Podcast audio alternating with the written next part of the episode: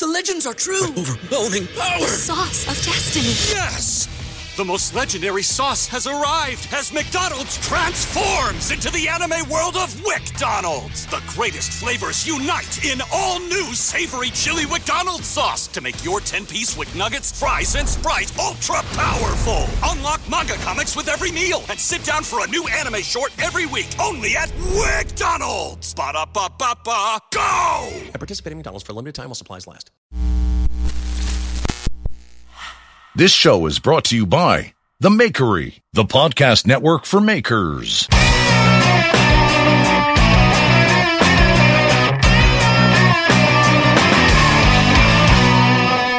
You ready? I'm ready. Welcome to the Full Blast Podcast. Happy New Year. And before we get into it with the only person I have on on the first episode of the new year, Jesse Ueda, let's take care of a little bit of business, shall we? Number one, I want to thank my sponsors. I want to thank Brodbeck Ironworks, the makers of the 2x72 grinder. It's a beautiful piece of equipment. It's uh, knife makers who make grinders for knife makers and woodworkers and sculptors and metal workers and artists and stuff like that. It's an awesome piece of equipment made in the United States and it is great. If you need a grinder two by seventy two, you think, oh, what's two by seventy two? It's a you t- it takes belts that are two inches wide by seventy two inches long, so you get a lot more abrasive, and it's perfect for knife making. It's perfect for grinding. You you get more uh, out of uh, the belts. And if you go to BrodbeckIronworks.com, you can check out what they have. Not only that, you can say, ah, I don't need a new grinder. I have a grinder all their attachments are very intuitive to put into the chassis of the unit that you have. So definitely check it out. They have awesome attachments. Uh, I have a pile of them and I love them. It, I have two of the grinders. I love every single one. I love them. They're outstanding. And if you put in Knife Talk 200, you're going to get $200 off any of the grinder packages. And if you put in Knife Talk 100, you're going to get $100 off their sharpening system, surface grinder, leather sewing machine. Thank you, Brodbeck Ironworks. And if you want to hear the story of the of Brodbeck Ironworks, I interviewed Ryan and Vince, and it's an awesome conversation uh, last year. Uh, definitely worth it. Um, those guys are the best. I appreciate it. Next is Even Heat. Even Heat is the manufacturers of the finest heat treat ovens available. Period. And, and descendants. And if you want to look at what they have, you go to evenheat-kiln.com. And what I'm going to tell you is Heat, heat treat ovens are important if you are a knife maker, if you are a sword maker, if you are a hammer maker, if you make tools that need to be hardened. If you're a ceramicist, uh, definitely use an even heat kiln. And if you go to Knife Talk, they have a they have a distributor. We have a distributor that will give you seventy five dollars off and free shipping United States. So definitely check out Even Heat. I love those guys. Uh, they are terrific, and I really appreciate them being with the podcast. I've known uh, I've known them for quite a long time. It's a great family out in um, Michigan, and Even Heat's the best. I got my Even Heat. Never lets me down. Customer service is out of control. Outstanding, outstanding, outstanding kilns. Next is Axe Wax. Axe Wax all natural food safe wax for your axe. All you have to do is go to axwax.us, and if you put in promo code FULLBLAST10, you're going to get 10% off all of your food safe, beautiful axe wax. I love axe wax, and I love I love Noah and the guys over there. They're doing a great job, and if they're global, ladies and germs, if you are in the UK, UK Knife Supplies has. That's Toby, Toby Morell. He got Axe Wax, and he's taking full blast 10 for your Axe Wax. Don't beat him over the brakes with, you know, it's the full blast 10 doesn't give him everything else. He's going to give me a call. So just get yourself some Axe Wax from him, put it in full blast 10. If you are in the EU, knifematerial.at, that's Keith Colby. He is taking full blast 10 for 10% off. Uh, and if you're in, uh, if you are in Australia, NordicEdge.com.au is taking full blast 10, and Gamaco is taking full blast 10. And just to let you know, I want to say big shout out to Sausage Man Forge and NordicEdge.com. We are going to be doing some biz with these guys, and it's a great Australian company, and I'm really looking forward to telling you all about them to my Australian listeners. And uh, Sausage Man is the man, and I appreciate it. Get yourself some axe wax and stop playing. Next thing is Maritime Knife Supply. Maritime Knife Supply, all your knife making needs belts, abrasives, steels, kilns, presses, forges, heat treating ovens, anvils, anything you need to get started or resupplied. They have axe wax. They're in Canada. and if you, and the exchange rate's fine. And if you're in the United States and you think to myself, you think to yourself, what am I going to get stuff from Canada for? It's the same, it's just as fast. It's just as fast and it's just the same price. And, and Lawrence is a knife maker. He's very involved with the knife making community and the podcasting community, and he knows what you need because he makes knives too. He's got steels. He's got octagon. He's got octagon carbon steel. If you want to make them, uh, you want to make uh, one of them. Um, uh, uh, integral bolsters with, and you don't want to fool around make the octagon. He, he, he has the material with the bolster squared away. He's got Rockwell files. He's got broaches. He's got he's got Rhynowet. He's got abrasives and all that stuff. Just stop. Just stop, go check it out. And he's very, uh, apparently, he gave his top buyers gift cards at the end of the year. That's crazy. And pff, he did it. He, he gave it, he gave all his top, his top supporters gift cards. So you buy it from him, you'd be one of his top supporters, he's going to give you a gift card at the end of the year. That's Dynamite. Lawrence Lake's the man. If you want to get that TR Maker stuff, go to go to Lawrence over in the Maritime Knife Supply. Check it out, okay? MaritimeKnifeSupply.com.ca. Either one, it will all work. Thank you, Maritime Knife Supply. I'm with you. Next is Total Boat, baby. Total Boat are the makers of adhesives, paints, primers, polishing compounds, all that stuff all that stuff you need. Let's say you're building a boat and you think, I need something to make sure this boat's going to float you get yourself some Total Boat, and that stuff is going to make sure that your boat is going to float. And if you think to yourself, well, I don't make boats, but I do need to adhere things to each other, use some Total Boat. I just I'm working on some new designs for Fader knives. We're going to be doing a lot of hidden tang stuff. We're going to be doing a lot of scales, and we're we're gluing stuff together. And I'm using Total Boat. I'm using their two part epoxy. I love it. I love it. I love it, and it's great. And if it, if it floats a if it's good enough for a boat, I mean, ladies and gentlemen, these are I mean, it's good enough for your goofy jobs. You know what I'm saying? You're working on some, you know, you're working on something goofy. You're not working on something that's going to save someone's life. Use some Total Boat. Why not? Over over over engineer that shit. You know what I'm saying? I mean, if it's good enough for Jimmy DiResta, Keith Deason, Keith Derek from Malden, Keith Johnson, all the Keiths, Keith uh, Mitchell. It's good enough for you. So go to totalboat.com, put in full blast 10, get 10% off all that stuff. You get make some river tables. Do something with your life. You know what I'm saying? Total Boat, baby. All right. Oh, yeah. And Keith Johnson, Total Boat Baby. Keith Johnson, Total Boat Baby. Last but not least, I'm very excited to talk about uh, my boys over at Trojan Horse Forge back. Trojan Horse Forge are the makers of the stable rail knife finishing vise. And I know what you're saying. I, I don't need a knife finishing vise. I got a 2x4 in my vise. Stop it. This is the new year's 2023. Get with the program, ladies and gentlemen. You can't stop. You got to stop fooling around with your 2x4s. Get yourself a knife finishing vise, a stable rail knife finishing vise from Trojan Horse Forge.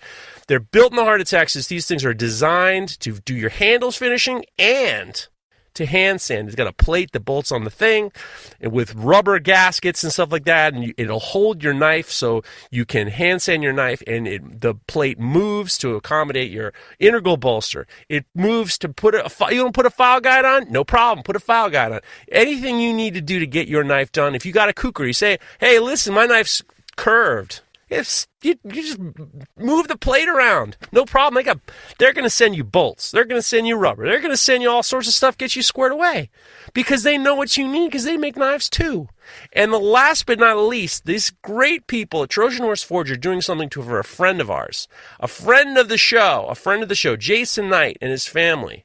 Jason Knight had a fire Christmas Eve, shop burned down. He's trying to get it back together. He's trying to get it back together. And the guys at Trojan Horse Forge are doing a giveaway. All right. It's a fundraiser giveaway. If you go to the bio on Instagram, Trojan underscore horse underscore forge, if you go to the bio, it's going to direct you to a pay a fundraiser page. If you donate five every five dollars donated to this page, to this fundraiser for the for the Jason Knight family, you're going to get a ticket to win one of their Trojan horse forged knife finishing vices. Okay. And you will, and the drawing's going to be on Sunday, January 8th.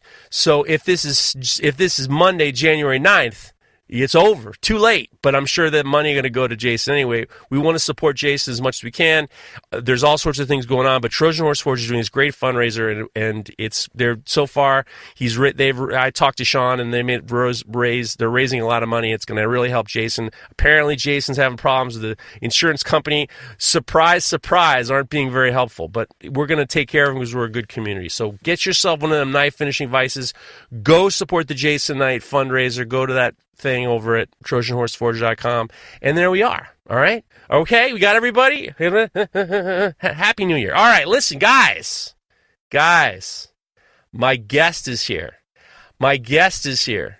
When I do, the, I started this goddamn podcast. I said I need a, a, a the beacon of light at the first first episode of the year. I call my buddy Jessie Ueda. Jessie Ueda is out in California and she is fantastic. She's the breath of fresh air that I needed and you needed. Jessie Ueda, what's going on? I can't not laugh at that. Of what? What do you mean? she is a breath of fresh air. You're like my my the nicest person to me. D- listen, all, all, my other friends say terrible things about me, and they're all true. But you say the nice things. So I, you know what? Starting my year out like this, is fantastic. I love podcasting with you because I think we, we, we fool around. We talk about stuff. We're probably going to talk about uh, our friend Alec Baldwin, which you always do. If this is the first time you're hearing me and Jesse every year, you know, actually one of the you were one of the first guests on the podcast, and then we, I had you on at the beginning of the year. I think you've been on a number of times, but every time we I have you on, we always have a good conversation, and it's just I don't know. This is my tradition. And before we started talking, you were worried, you were concerned. You're like, I wonder if Jeff's going to call me for. Of course, this is it. The first show of January, the new year, Jesse Ueda. This is like the highlight of my year so well, far. it's only been three days, for Christ's sakes. I mean, let's not, not well, crazy. you don't know what's happened in the past three days. It could have been really, you know, huge things. It wasn't, but you don't know that it wasn't until I say it. But, you know, this is, I mean, I, it's interesting because I, I, I listen to a lot of radio. And, and the first show back, everybody says, what are the highlights and the lowlights of the past year? you had a kind of a really you had I, I had a I really been thinking a lot about you, and today I actually had an emotional reaction. We'll get into that. Okay. What? Yeah, but I'm actually thinking about this podcast. I had a very extreme emotional reaction that I was more shocked that, about it than I've ever I've ever thought could happen. I was thinking about what we're doing right now, and that's Aww. called radio tease, ladies and gentlemen. Because we're going to get to that in a minute. Aww. But what happened this past year? at the poop house. Yeah. Um, the the great thing is is that like literally nothing happened there in the last year except on January 8th when I found out that I had been burgled. Now, just to just to back everything up, if you don't guys don't know this, Jessie is got a she's got a YouTube channel. She's got an I Jessup on Instagram and a YouTube channel, and she's documenting that she uh, uh, got this place in Joshua Tree and it was a disaster, complete disaster. She calls the poop house, and she's been slowly renovating it by herself on her own in the middle of nowhere. That's, it so, is the middle of nowhere. It's also where I live, but it is absolutely the middle of nowhere, desert California. Mm-hmm. Which, if you didn't know that California had a desert, it's because no one talks about it. well, you know, I think last episode we were talking about the fact that it's become really hip to have like there's like hotels in, in like weird like destination hotels there. Yeah. So the the crazy thing is, is um, technically speaking, I'm only about two and a half hours from Los Angeles. But of course, you know, it's Los Angeles, so it, it's like mile wise, it's not that far away, but depending on the traffic, it can take two and a half to six hours. Oh. Um, so it's not it's not technically that far, and it has always been a place where people from LA just kind of pop out here to hang out in the desert and be weird for a little while. And that has been getting more and more popular lately. And then in the past two two year three years i don't know um, people have been buying more properties out here and uh, like coming out with groups of people more often because you know there is nowhere else to go right so uh, yeah it's it, I would say it's up and coming, but there's there's a limit because like nobody really wants to live out here full time year round. It's extremely hot in the winter, and it's extremely uh, sorry, I said that backwards. It's extremely hot in the summer and extremely cold in the winter, and you know nobody really wants to deal with that. But I mean, I kind of like it because you can just be out here and just be a weird desert person, which brings me to the poop house.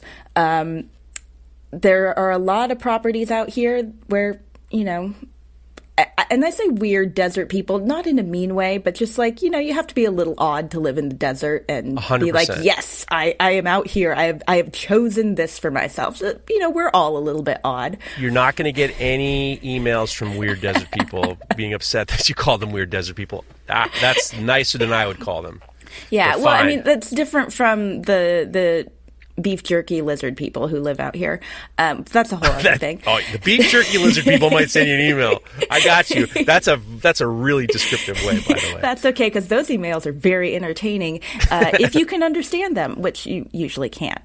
But um, yeah, my my house, you know. I, I post I posted a very sad uh, Instagram reel uh, about my my troubles that I've had at the poop house, um, and uh, I, hadn't realized it until a p- couple people had mentioned. They're like, "You started out the video by saying, well, it's finally happened. Like, were you expecting this to happen?" And I'm like, "Well, yeah. I mean, like, not that I'm." I, I was for sure it was going to happen, but it's always been a very strong possibility that someone will just cruise by, see a place that looks abandoned, you know, just drive on to the property and take a look around. Um, and it's actually it's kind of surprising that it hasn't happened before now. Uh, but it was always, always a strong possibility. I mean, like even the uh, the container house that my brother and I built out here. Um, during that construction process, we never had tools stolen, but people definitely came and would just like strip copper pipe from things. And then Yeah. there were people who didn't want him to build it anyways. There were a whole bunch of crazy neighbor people who would call the county and be like, they're building without permits, which is 100% untrue, uh, which is why. Like the county even sent people out here and were like, uh, "You have all your permits, so I don't know what they're complaining about." People are just, you know, Wow. weird desert people. Um, but people would come and just break shit, you know, just because, and then like ATVers driving around, and it it's it's a little bit wild west out here, um, Right. and so you have to you have to kind of take it with a grain of salt. But you know, uh, I, I feel like. I you know I own two and a half acres of property in California, even if it's not the the nicest part of California. It's still I own two and a half acres, so you know, when, once I put up my fortress and my moat and um, release the the dragons, I you know I think I'll be okay. I never, you know, I hadn't thought about it because you're doing it all by yourself and you're doing it in the best way you feel you can do it. I would imagine that I I remember being a kid and going through the woods and finding things and you know going you know it, you know you look at when you're especially when you're young you probably find an abandoned place and you kind of like explore.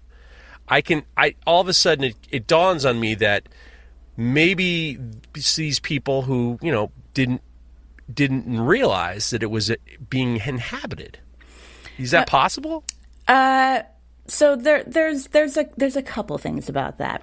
Um, I am definitely a person who drives around and um, maybe looks at abandoned places and has definitely found out that some places are not abandoned.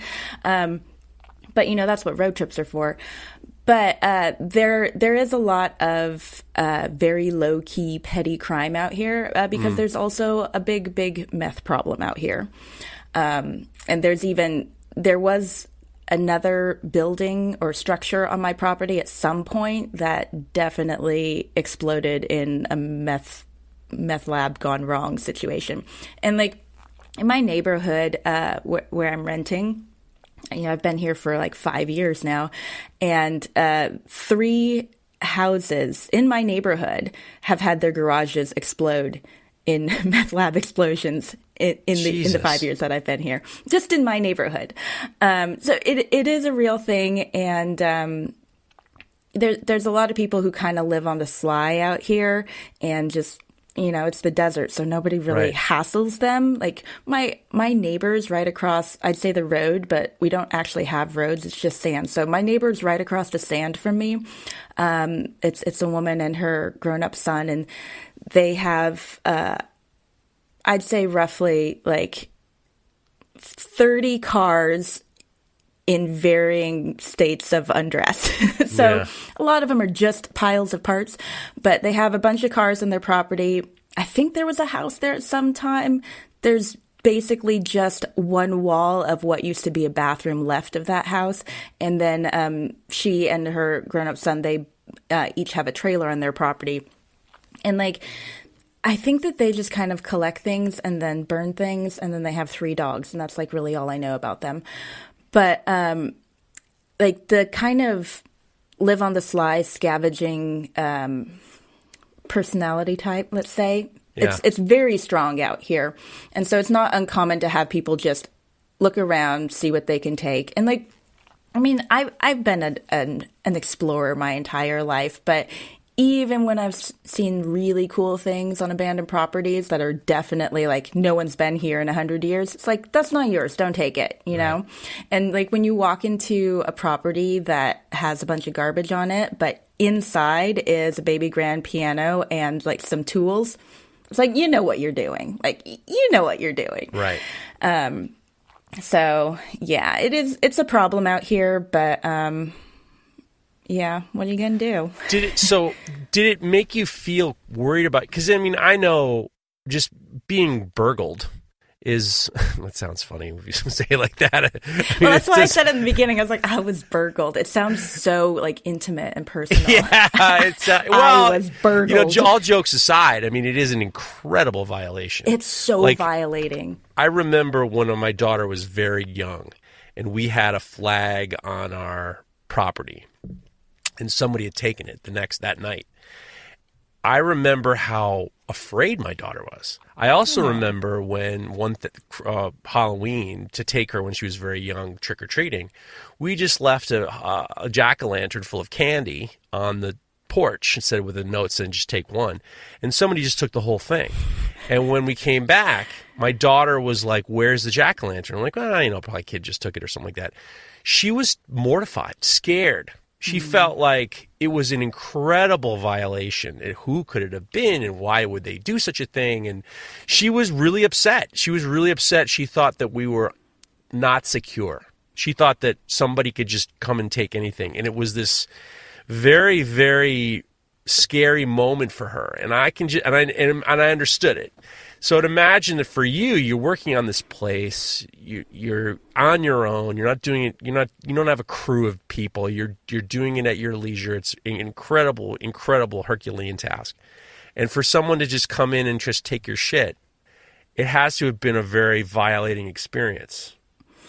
It is, and that's you know, I, I feel like everyone who has um, experienced something similar has all said has said this, but you know, it's it's someone uninvited in your space when you weren't there. I mean, like I even get mad when I, I'll come home and like my bedroom door will be slightly ajar and be like, my brother went into my room and took something. I know Right. he did. Like he's probably looking for snacks because I hide snacks in my room because otherwise he eats them. But guess what? If he's feeling peckish enough, he'll go in and take them. And I feel violated by that, even though he does pay for the house that I live in and bought me a house. But that's not the point. Right. The point is having someone in your space, um, especially someone you don't know, you know, someone has been here and uh, it's oh, it's such an icky, icky feeling. And like there there's a kid in um he lives I think I know what house he lives at um, by by the poop house by my property, and he rides his dirt bike around. He's probably like I don't know, thirteen or fourteen, and I've seen him riding around on all the sand roads. And um, there was a time when I was there, and I saw him driving through the wash in the back of my property. So I have a I have a natural wash that runs through um, my back acreage. Um, and you know the fence is fallen down on both sides like it's very low security um, but i can see that he has probably driven through this a hundred times before right Right. and uh, so he starts driving through and then he catches sight of me. I'm, I'm a person standing there on a property where no one has stood in the last 12 years. And he's kind of like pulls up and stops. And I waved at him and he waved back. And um, I noticed after that he stopped driving through the wash, but he would drive, you know, around the property on the designated sand roads. And I always make a point to wave to him. So, like, what I want to communicate is like, hey, this property has been abandoned. Like, if you drive through it or you have driven through it, that's fine. Like, that's totally fine. I get it. It's not a problem. Like, Right. but once you see that someone is like, oh, you're here now, or at least you're here sometimes, then you go, okay, well, maybe I shouldn't do this anymore. And this kid, this young kid, he got it. And, you know, like maybe he's Right. the one who came and stole my stuff, but I don't think so because he recognized, oh, there's another person here.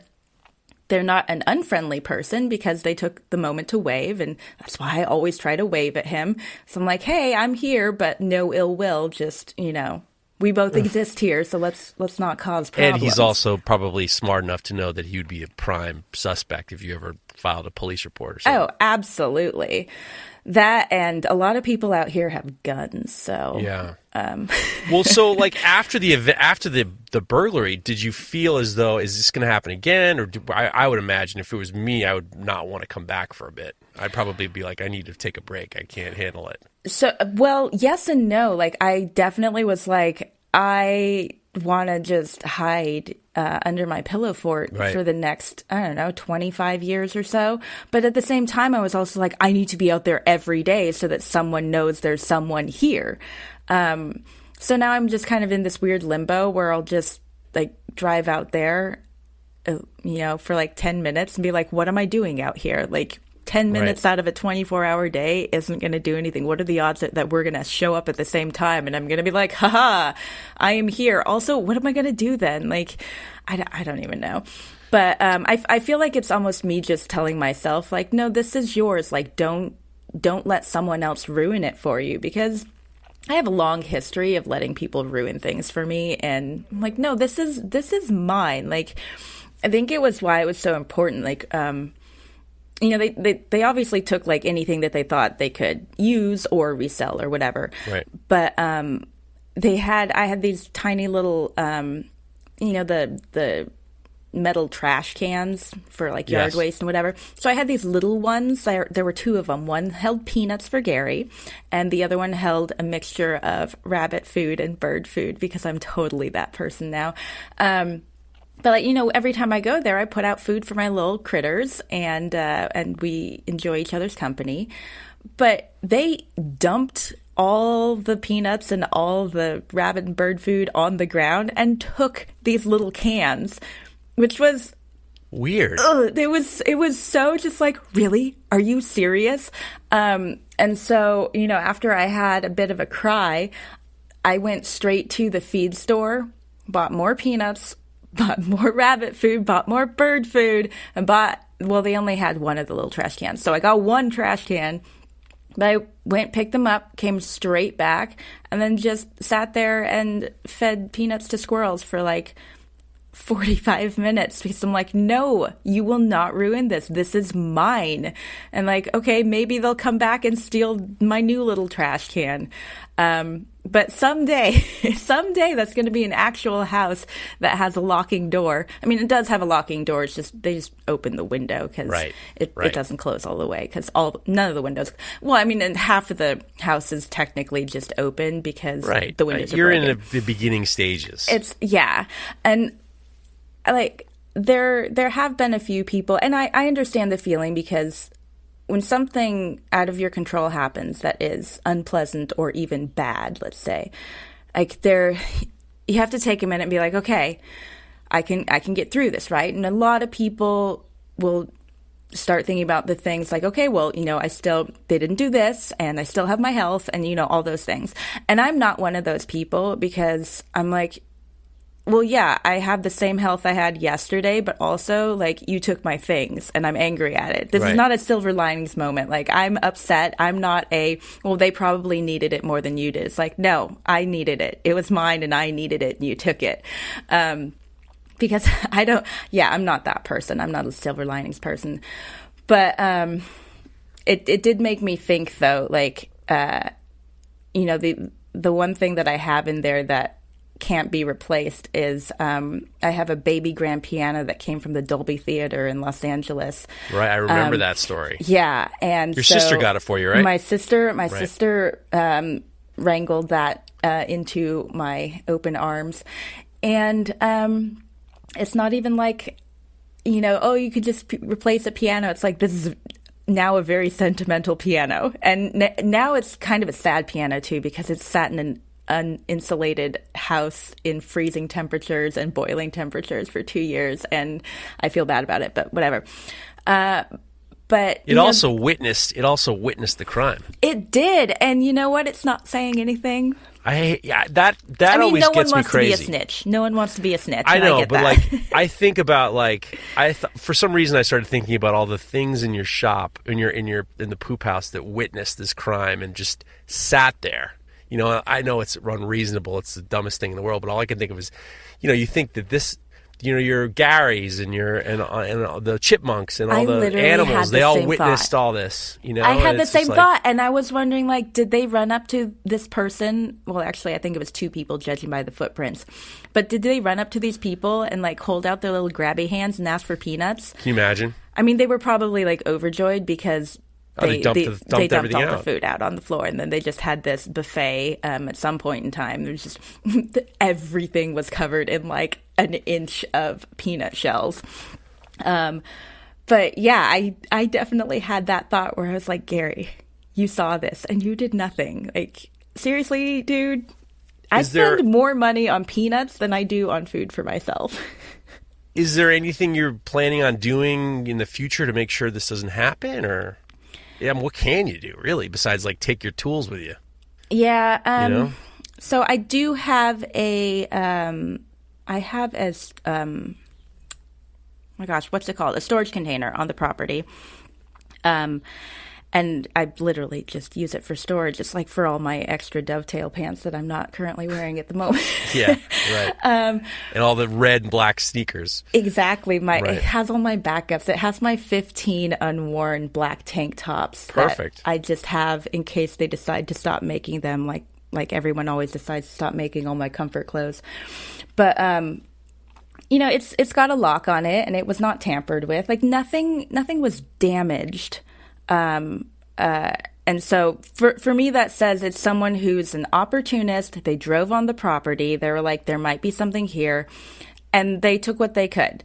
And uh it's okay it's it's a little bit like um I was at my friend's house, and then there were all these per, um, police sirens. This was a few years ago, um, but then like this notice comes through. It's like, oh, nobody leave your house because like someone just got stabbed, and like we don't know what's happening yet. And we're like, oh my gosh, that's so scary.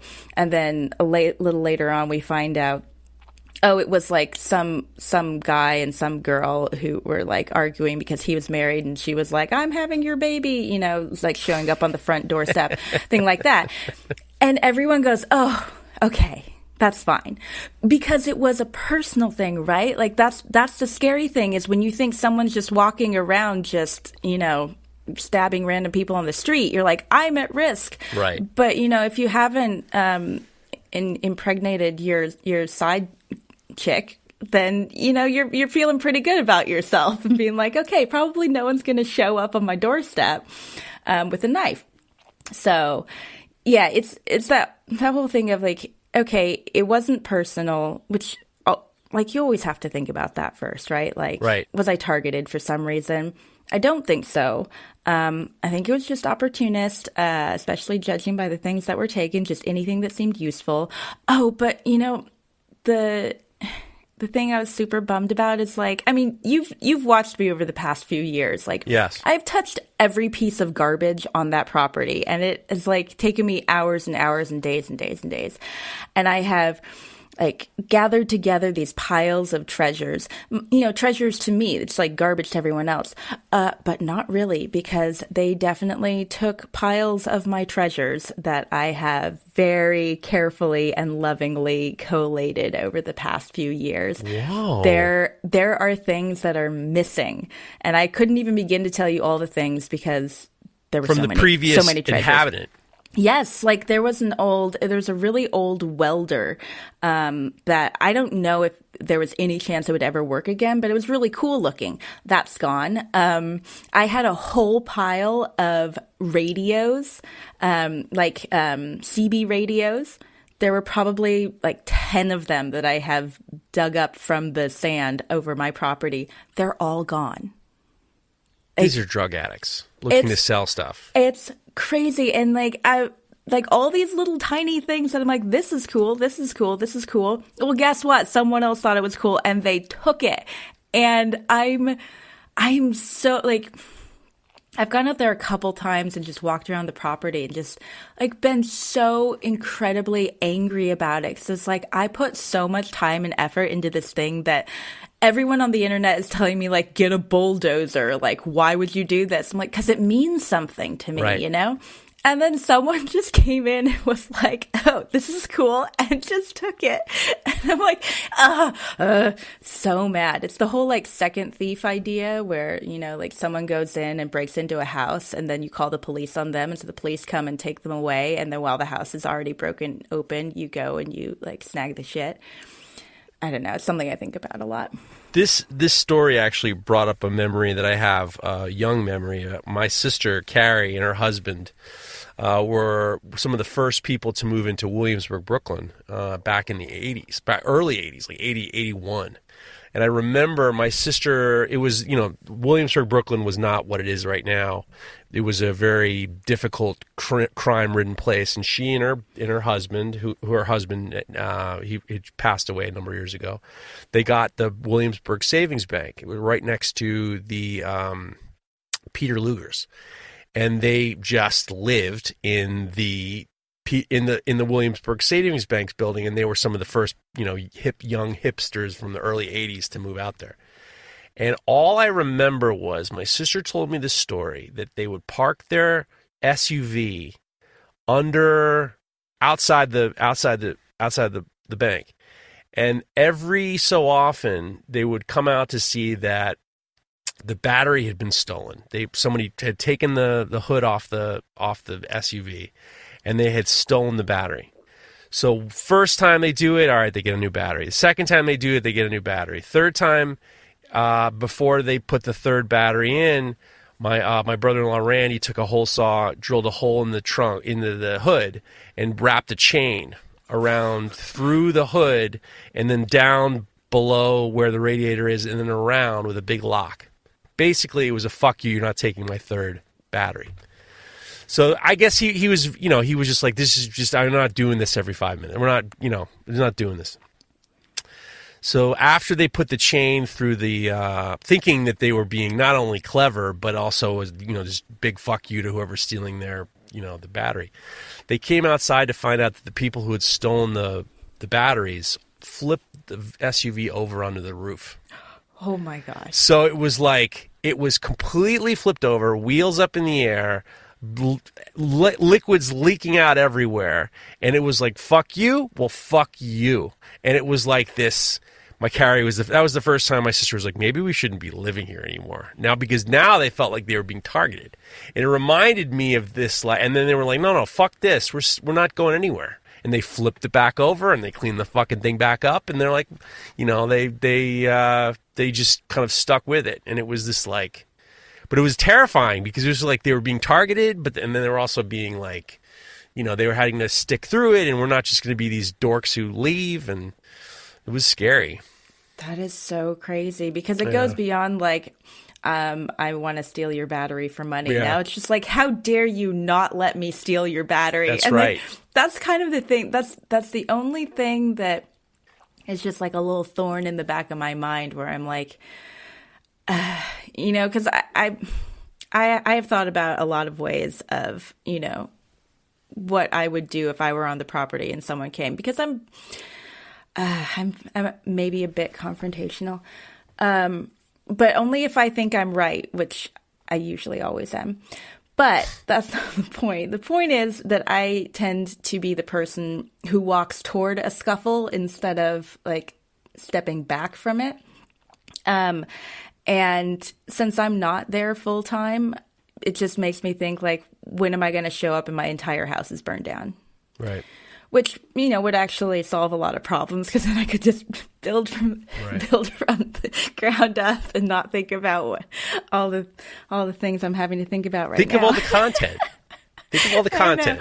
It's like whatever happens, it's fine. Like I'll be Right. okay. I know a lot of people were worried about me, and Yeah. um, uh, but but you know, honestly, like from the second I got that house, uh, people have been worried about me. Like you can't live alone out there.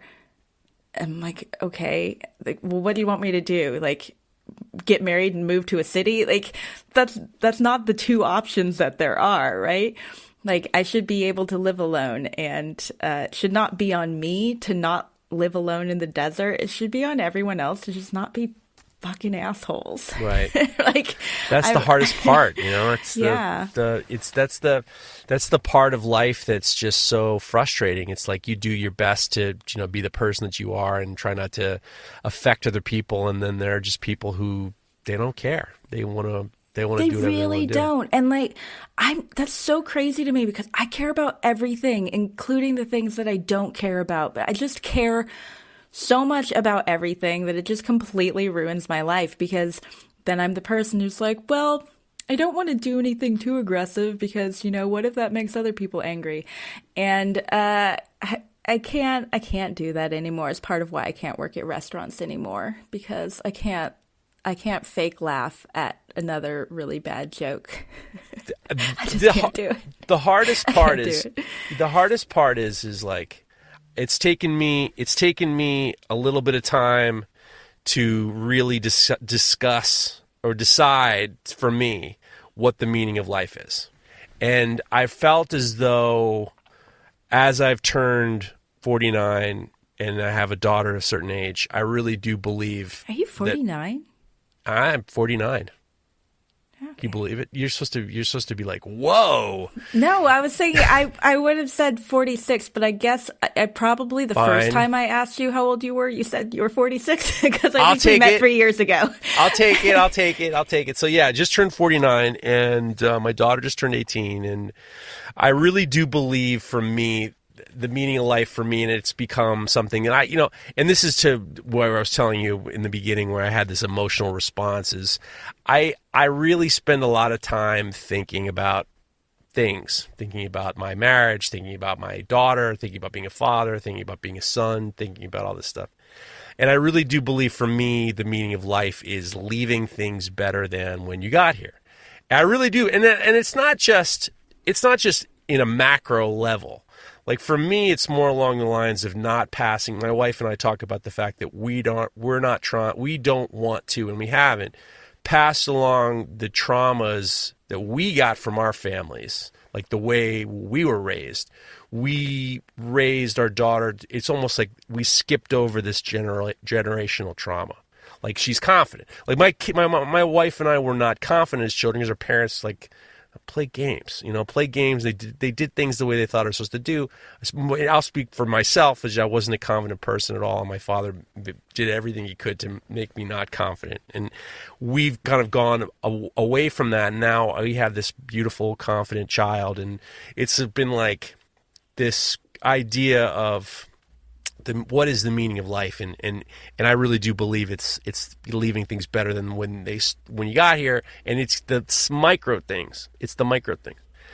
So I was actually it made me think about you know like I think that the idea of thinking is and when I do this podcast I usually I book my guests a certain amount of time and I, and I really really want to spend at least a week thinking about what we're going to talk about.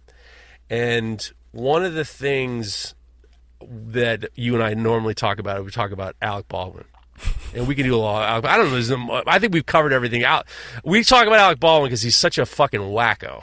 I thought about him all day yesterday as I was cleaning out the garage because I was like, what has he been doing lately and what can we talk about? But he's just he's just making more babies, so Did you did you watch the Alec Baldwin interview on ABC? No. I, think we might have talked about it in the last time you were here, but to recap, the weirdest part is so Alec Baldwin, New York's he's a Long Island born, you know, actor. he is for some reason he's this he's just he's a magnet for problems and a lot of it has probably has to do with not just his you know he's, he's sober years of you know alcoholism and drug abuse or whatever something like that but he's like he's just arrogance and he's just such a crazy person but recently and we talk about it you know he's had these highs and lows it's almost like this greek character, like a Greek tragedy character. He's like an Oedipus situation. Like these things happen to him, and you're just like, this shit is too Shakespearean for this to really happen. You know, just everything about him, it's just crazy. And then recently, most recently, he was the producer on this film. They had a armor who was very under, probably undertrained, from what I understand, and they had you know safety things that weren't you know whatever. And he had this fake gun with a fake thing. He was doing a shot with the the director, and somehow the gun goes off. And then it would there was a blank in there, or there was the blank. I'm not 100 percent sure what there was in there. And then the the director died, and it was like this horrific accident that shouldn't have happened. He goes on to ABC, and they fuck they motherfucked him a little bit by like cutting it, cutting things up to make it sound like he said, you know, they said I didn't shoot the gun, but it's just like, all right, then you, you that's the teaser and all this stuff. And I was thinking about him because you know you and I talked about, and then you and I also talked about the fact that his wife pretended to be from Spain, and it was So this crazy weird. thing, and she even made this so fake weird. ass accent. And then she's really from Boston, and she had to like back it all. He would go on Howard Stern. He would go on David Letterman talk about his how his wife is Spanish, and it's just like and everything about it was fucking bizarre. So I'm this morning I'm walking around. Oh, I walk my dogs every morning, and I walk my dogs in the morning. I walk my dogs in the evening, and I really think about Fader Knives, the business, what we're going to do for the day, what we're going to do for the week. But I think about this podcast, and I was thinking about all this stuff, and I was thinking about the meaning of life, and I was thinking about you and what you've been going through, and I was kind of thinking about like what what are people's what are people's you know their jobs and, and what are their responsibilities to society? Okay blah blah blah. I'm thinking about this conversation right now. Up ahead there's this police officer uh, and a canine unit and this there's two canine units in my town i know one of the officers uh, with the canine unit is named officer nappy and he's got a dog, uh, canine partner called uh, Canine Charlie. You can f- actually follow Canine Charlie on on Instagram. Canine Charlie rules, and they just got this new uh, officer and and uh, officer. I think it's Santish, and he has a dog named Bones. And the dog named Bones. I'm getting chills just thinking about this because this is fucking crazy. So over Christmas, and I'm, I'm gonna get to the point. Over Christmas, there was this um, this this man in the town who had Parkinson's or Alzheimer's or dementia, got up and as a lot of people do, he walked out of the house. Walks out of his house, probably not wearing anything, and he's missing. So they call the police. You know, it's freezing. It's freezing out. They call the police. The police calls the canine unit officer Santish, and, and Bones comes onto the onto the scene. And they, I guess, I don't know what they do. They give him a piece of underwear. I don't know what the fuck they do to get the scent. And they 45 minutes after the phone call, he's in the the the canine unit and the the dog are on the trail, and they find this guy in the woods. They find this guy in the woods. He's not wearing anything. He's cold to the touch, but he's alive. He's been outside, basically naked in the in in the woods. You know, lying down. Can't get up. And Officer Santish, Santish and uh, and Bones found him. Big story in the town. It was a great, real great story because, you know, you just thank God if they found this guy. So I'm walking up, thinking about you. I'm thinking about us in this conversation, and I'm fucking bubbling up right now. And there's officers Sanchi- Santish and Bones, and what they do is I walk my dogs, and then and then um, they, you know, the canine units they gotta walk. They gotta these dogs gotta run around a little bit. So he goes into a field and they throw the ball, and I see him, and I don't know Officer Santish, but I just I turn to him and, and um, I said, I want to thank you. It was an amazing, it was really amazing what you did. And he says, thank you so much. And oh, he said, "Been- I was such a blessing, and I'm so glad I could be involved. And I- I can't believe there are articles written in local art. And I just started to get really fucking choked up, like I'm getting choked up now. And it was this moment of like, and even my dogs usually bark at their dogs, like all of a sudden they've seen bones around, but they did, they like were like really, really relaxed. and it was this. You know, I thanked him. I thanked him for being part of this community, and I thanked him for what he did. And I was just, and he was Happy New Year. I'm so glad you're part of this community. And I and I told him I know Officer Nappy, and I just everything you do is fantastic, and it's such a great story. I fucking had to walk away because I started crying. I started crying. My like my, right now, my throat is like fucking tight, and I was crying because it's this moment of kindness, and it was like this. I know this guy's his job, and I know this is like his thing, but I had this. I mean, I was like weeping. I was outwardly weeping because of the kindness and the the helpfulness of this dog and this his partner finding this old man in the woods. That's my story. That's a fantastic story. Uh, But it was like I was trying to think of this goddamn podcast, and next thing you know, I, I wasn't expect. I was ready to. I got dick jokes and we got we got things to, to deal with, and I'm talking to Officer Satish fucking Bones, thanking him, and I got like tears streaming down my face because I'm just like, you know, it was such a, it was this moment of kindness, and I I, I get crazy about kindness, you know, like that shit. They finding this guy with the dog and the he was happy that they, it all worked out and it was a great story for the for the town and I don't know.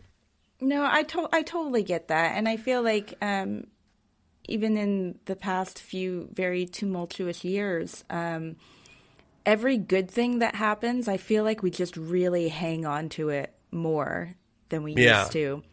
Like it's not it's not as if there aren't good things that happen every day. There really are, but I just feel like everything just feels like supercharged with anxiety. Right.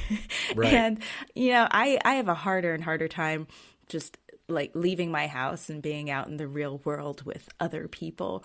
Just like anything that happens, I'm just like I don't know how to handle this and I just want to go home right now.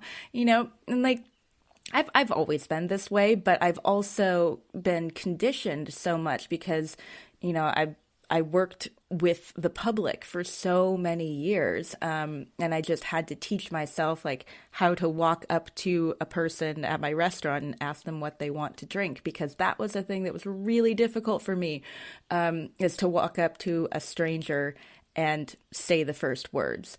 Um, and so you know I I spent years and years doing that at, at my restaurant and then as at the library and uh, all the other weird jobs that I've had. But in these past couple years, uh, I haven't done so much of talking to the people I don't know, and I'm getting worse at it now. Um, But I have noticed that then when something good happens, it's it's too much. Like the the amazing thing that happened out of this, like oh, so I was gonna say too because I totally forgot. Um, you know, there's there I have the all the stuff that I show on Instagram, and then I have like my private life, and I don't show things on Instagram because I'm like these are the good parts. You know, it's just it's just those are the parts that I want to share, right? Right. And it's all very genuine. It's all 100% me. It's just you know I've had in the what seven years now that I've been doing this. Um, you know, I've I've had I've had some really low lows. I've had a bunch of problems with my health, both mental and physical. I have had people I love die. I've had like a lot of stuff happens, right? And I don't show that because that's all stuff that happens in my own personal life, parts of my life that I don't share on the internet. Right. And you're not trying to exploit some of some well, of these exactly. things are too. You don't want to exploit some of this. Exactly. And like, you know, even when I go back to my hometown, I go to my restaurant where I worked for 500 years and like, and take a picture with all my friends, like, I don't usually post those because I'm like, these aren't people you know. There's no context, Right. right? So it's like, that's what I mean by personal life is there's just really no context for it. Um, so I, I didn't even think about it um, when I posted that my my sad video. I I didn't even think about not posting it because I think about the poop house is that has been a thing that I have shared from Yeah. the beginning and like I have laughed and cried on the internet o- over this house and people feel very invested in it. Yeah. And like so it didn't even cross my mind that like this was maybe this was something that happened in my private life. It just felt like, oh my gosh, you guys, this thing that you love also, like someone just like temporarily, but someone just broke it for me in this moment. And so it like broke I- it for everybody, but all the people invested too. and it's like I didn't even think about it till afterwards, and then I realized what I had done when everyone just lost their shit over it. And it's like, I mean, I I love I love the engagement, but why did that have to be my best performing video of all time on Instagram? Is it? It's just yeah, it like shot up to 150,000 views because Jesus. everyone was commenting on it, right? It's the whole engagement thing, the algorithm, blah blah blah. Where it's like, oh, people like this video. It's like for the wrong reasons, but also for the right reasons, and and then it just turned into this slew of just hundreds of people commenting, and then e- even more overwhelming, I had hundreds and hundreds of messages on Instagram from people about you know this video that I had posted to the point where I was like, okay, something terrible happened and then everyone was so kind that I was like, whoa, I am not prepared to deal with this amount of kindness. It was way way too much. I couldn't even look at it. I have not even like looked at the comments because there are like more than 400 comments on that and I just know that each one of them is just going to make me feel too much and I'm Yeah. I'm just like always like right on the edge of um like having a great day or the worst day of my life. Like I just live on this this this hair that separates the best day of my life and the worst day of my life. Can I tell you that this morning when that happened to me with that officer, I it was I was I was thinking about stupid Alec Baldwin, right into crying, like for no reason. I was not expecting. I wasn't having. I was having a great day. I had a great break. I I went right in. I mean, it was like this very very like out of nowhere mass of like feeling that it was just like ah who gives a shit about Alec Baldwin anyway. I mean, it was, but at the same time, it's like know exactly what you're talking about. There's a there's a fucking there's a hair that separates you from having an incredible day to a terrible day. right. And like I mean, I feel like we started talking about Alec Baldwin in the Who first gives place. a shit about him? No, Because it's fun. It's Schadenfreude. But well, yeah, that was the thing is because it was when his whole the whole thing about his his wife not being from Spain, and we were like, finally, something that we can laugh at that like no one's no one's like.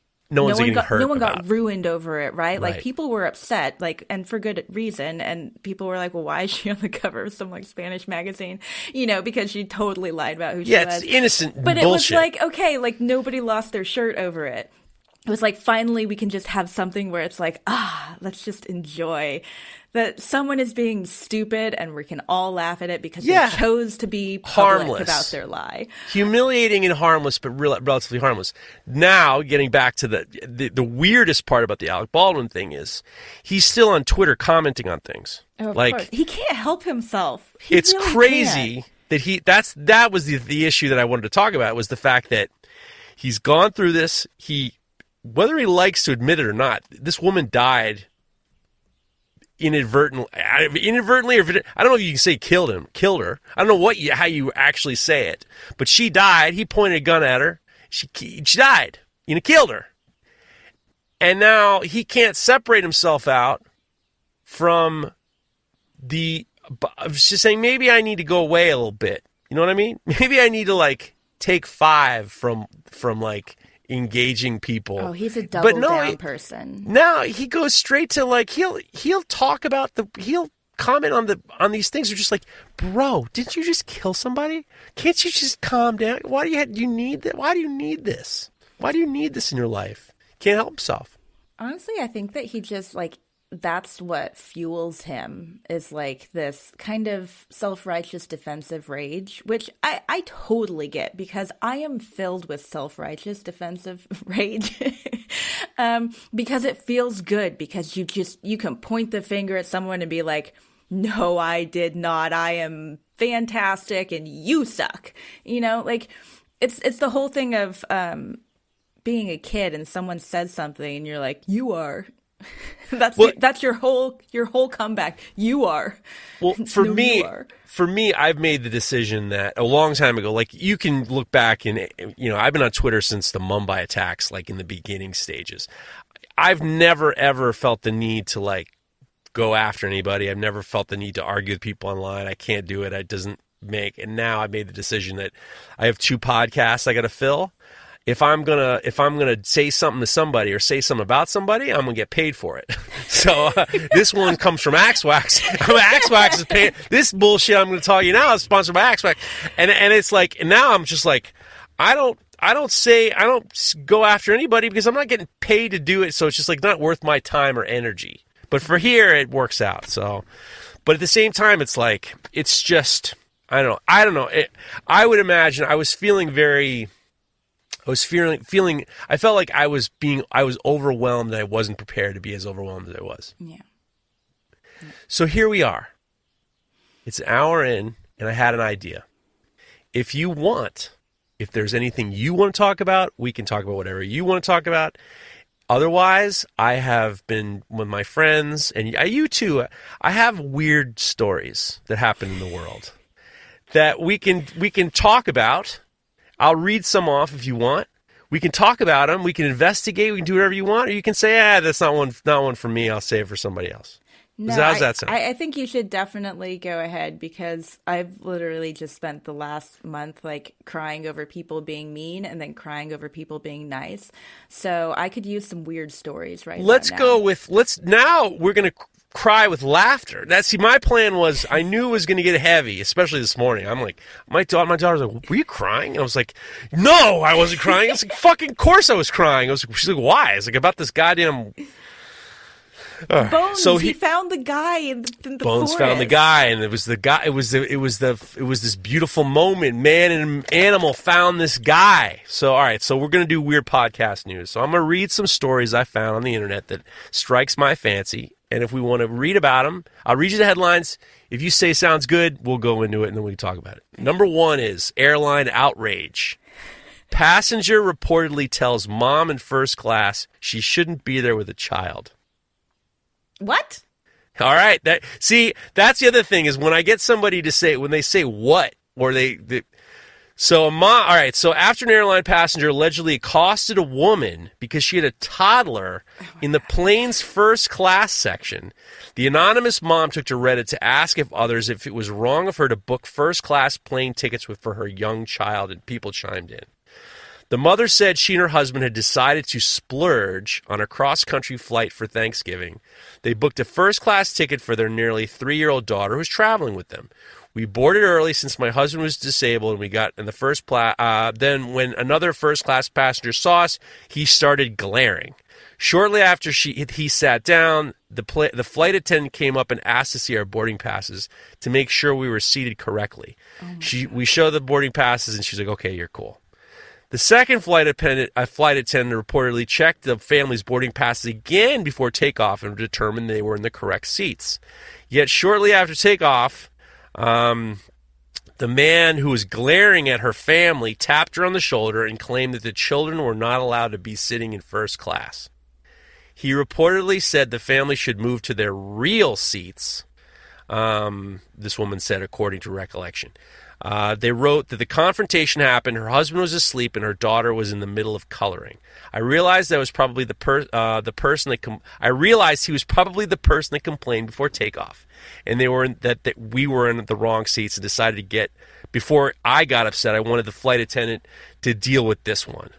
I told him that I didn't feel comfortable talking with him and I was calling a flight attendant to come handle this. He got flustered but ultimately stood awkwardly next to me in the aisle until the flight attendant came to clear things up.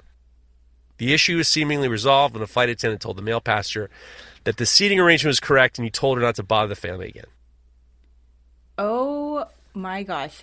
So when you started reading the headline, I thought it was going to go a different way because I have a lot of strong feelings about Go ahead. literally everything in life. Go ahead. But uh, that is absolutely ridiculous. That's some Which- elitist which part? bullshit. All of it. And I don't know why that guy isn't being sued for harassment. Honestly. well, there Honestly, are like well two things actually because if if the um like one of the first things you learn working in a restaurant right is if you're having a problem with a customer you beeline it to your manager and you tell them everything that's going on because if that person complains, then your manager already knows what's going on and knows how to handle it. So Right. if this guy had a flight attendant come and ask this family to see their boarding passes to make sure they were in the proper seats, that flight attendant should have gone immediately to everyone else that they work with and said, Hey, this guy was claiming that these people are in the wrong seats, but they're not. I checked just to make sure because that's, you know, that's your due diligence. Like, But oh, maybe, maybe, but maybe there's a lot going on. This shit happens all the time, and they have to like, they can't micromanage every weird movement. They got all these goddamn people, these crazy people on board the plane. They can't be like, they heads up. They do, Jerk but off here's and- the problem, right? Is like, uh, you know, you have a, a problem person in your workplace, and like you're doing nothing to protect the people who are not causing problems. That's that's the problem that I have. Is like, what are you doing for the people who are there just being your loyal customers right like they're having a shit experience like i get you can't you can't eject a guy from a plane which you know that's that's probably fair but the thing is like then you realize oh it's not these people who are being the problem it's that guy who's being the problem and like 99 times out of 100 nothing's going to happen to them there's can continue being shitty person because they can because the number one thing about difficult people why are they difficult because we let them be right because if it's not so bad, then we don't do anything about it because it can be someone else's problem. We don't have to think about it. And that fucking sucks because it just means you're passing the problem on down to someone else. And I do not put up with that shit anymore because I worked in a restaurant and Well, here's he, I agree with you. I agree with you. I'm going to take the. I'm going to take. I want to take. I have a. I have a. I have an airline story, but I also I want to take a little bit of devil's advocate. When you're in first class, and I know people who are like, I know p- good friends of mine who believe that children should not be allowed in movie theaters. And very young for regular movie. I've I've had uh, you know when we my my kid has a uh, my kid has an, um, a music thing at the school. They have to tell the audience to take your kid if your kid starts screaming, take the kid out. Like they go crazy, you know. They're like very like because they ruins the whole thing. I know that some friends of mine who say children should not be in nice restaurants. They shouldn't be allowed in nice restaurants. And I, I would imagine I've never flown first class before, just because I think that I mean paying. I mean I think it's a lot. I think it's a lot more than if than a co- like a coach ticket. Let's say a coach ticket from New York to California is like, let's just say six hundred bucks. Let's not no. Let's say five hundred bucks. Let's say a coach ticket from now. You know what? Let's do a little better than that. Let's just say it's three hundred bucks. Let's say three hundred bucks, New York to California. But you can upgrade for let's just say seven hundred bucks more. Oh, I was going to say like two thousand dollar ticket, depending. Let's okay. airline. Let's just say two thousand dollars. Let's just let's just go with it's going to fly first class from New York to California. It's going to cost you two grand. You're on that plane for what five hours? A five hour flight? Five and a half, six hour flight? And if there's a kid screaming the whole time, you're probably thinking to yourself, why did I pay so much money for this? Because I've been on planes, and my kid actually, my kid was very young we went to Mexico, and she had an ear infection and she fucking howled on the way back. And people and she couldn't control her. I mean she was very young. She on the, when they were going from a certain altitude to down to she couldn't we couldn't i mean i'm putting my hand over her mouth but it was like people wanted to kill me. People wanted to kill me. Also on the same flight on the way down, there was a father who had a kid who was uh, totally rowdy. The kid was running up and down the aisles, and my mother, in her infinite wisdom, grabbed the kid and say, "You shouldn't be running up and down the aisles." Kid comes back to his parents. The father comes up to us and says, "Is this the woman who grabbed my child?" And I had to be the one to be like, "We are very sorry." And my mother was like, I, I, I turned to my mother. I said, "Keep your mouth shut." And I said, "I'm sorry. I'm sorry that this happened. You know, he could do whatever you know, do whatever he wants. I don't know why this happened." And I had to clear it up before the flight attendants came through. I don't necessarily. I would be. I'd be bummed out if I had to pay two grand and this kid, and and then this a, a kid was going nuts. That's for sure. Right. But here's the thing. Go ahead. uh, You could buy a $200,000 luxury car that's fantastic and probably goes very, very fast. But you can't control the traffic. Right? Right. So there there are situations where okay, um I have very strong p- feelings about people in restaurants who have children who are making a fuss because the thing is like if it's not okay for an adult to be screaming through dinner then it's not okay for a child and it's like you know what you have the you have the opportunity to not be here so like get get your shit under control or don't be here. That's not the same thing with an airplane. What are they going to do? You know? Like you you can't go off the plane, so you just have to accept that that is a thing. It's the same thing as if you sit next to a person who maybe smells very different from you and it's an 11-hour flight. You know, like you can't control those things, so you just have to suck it up. And unless you have your own private jet, that is a thing you have to deal with. And I do not care how much a person pays for their tickets because that's the thing. You're buying a ticket just like the other person. If they have also bought a ticket, then you have no business complaining about them, especially if the person is not causing a problem. Because, like, I have, uh, I totally embarrassed my dad because we went to go see some superhero movie a few years ago. And it's like all superhero movies and it was like 25 hours long, right? And we're we're we're sitting there for the uh the previews because we like the previews. And there's a family who has brought their under 5-year-old child. That's fine. They brought their child. He's talking through the previews. Okay. I don't like that, but you know what? It's fine. It's fine. He talks through the previews. Then the movie starts and he talks all the way through the credits. Okay, well, I'm getting annoyed, but I'm still like, okay, give him a chance. Five five minutes after the the title sequence ends and the movie starts, this kid is still talking. And so a hundred percent I turned around and I said, Hey, either be quiet or leave the theater. Whoa, And strong I move. stared at them until they took him out. Because the thing is, if you just turn around and give a dirty look and turn back, they're not going to do anything. But Dude. no, I am. did that? I, oh, a hundred percent. I am that person because the thing is, like, I don't have kids of my own, but I have also ran daycares and been a nanny. It's not like I've never been around children, and I'm the last of four kids, and we were the kids that you could take anywhere because we were well behaved, because we didn't act like spoiled brats, which is really the problem. It's not about being a child. It's like when you when you have a baby or your your very small child is sick, right? They cry. It's a thing. They cry. I mean, I wish we could all cry like that when we were not feeling well. That's fine.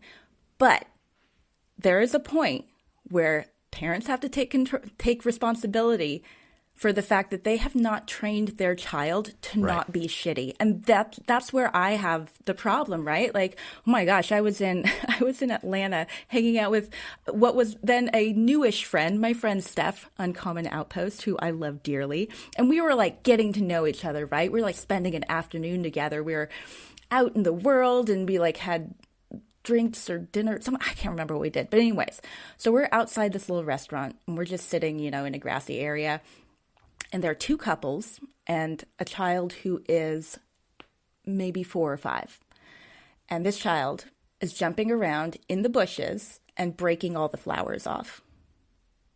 And so I look over at the parents and they're they're doing the thing where they're talking to their grown-up friends Right. and like looking over to make sure that their child isn't dying Right. and then like oh that's fine meanwhile i'm watching this child destroy a manicured flower bed just like pulling up flowers breaking them off you know and so that you always have to choose when you talk to the parents and when you talk to the kid because you're going for maximum effect here Right. but what you don't do is you don't ever touch another person's child unless they're about to actually die and you you are saving them. But Right. you don't you don't ever touch them any other time. So What'd you say? I said to the We're going back to the movie. I have some questions about the movie thing. I, I, you're all right. Go. So what do you say? So I Got said to kids kid- looking. The kids blowing up the joint. Yeah. Blowing up the joint. You're irritated. I'm Had a- super irritated, Had a and so I just said, "Hey." You had a few pops. I Let's said, face hey, it. And the kid looks at me, and the parents look at me, and I looked at the parents, and then I looked back at the kid, and I said, "That's not yours, and you're destroying someone else's property. Stop now."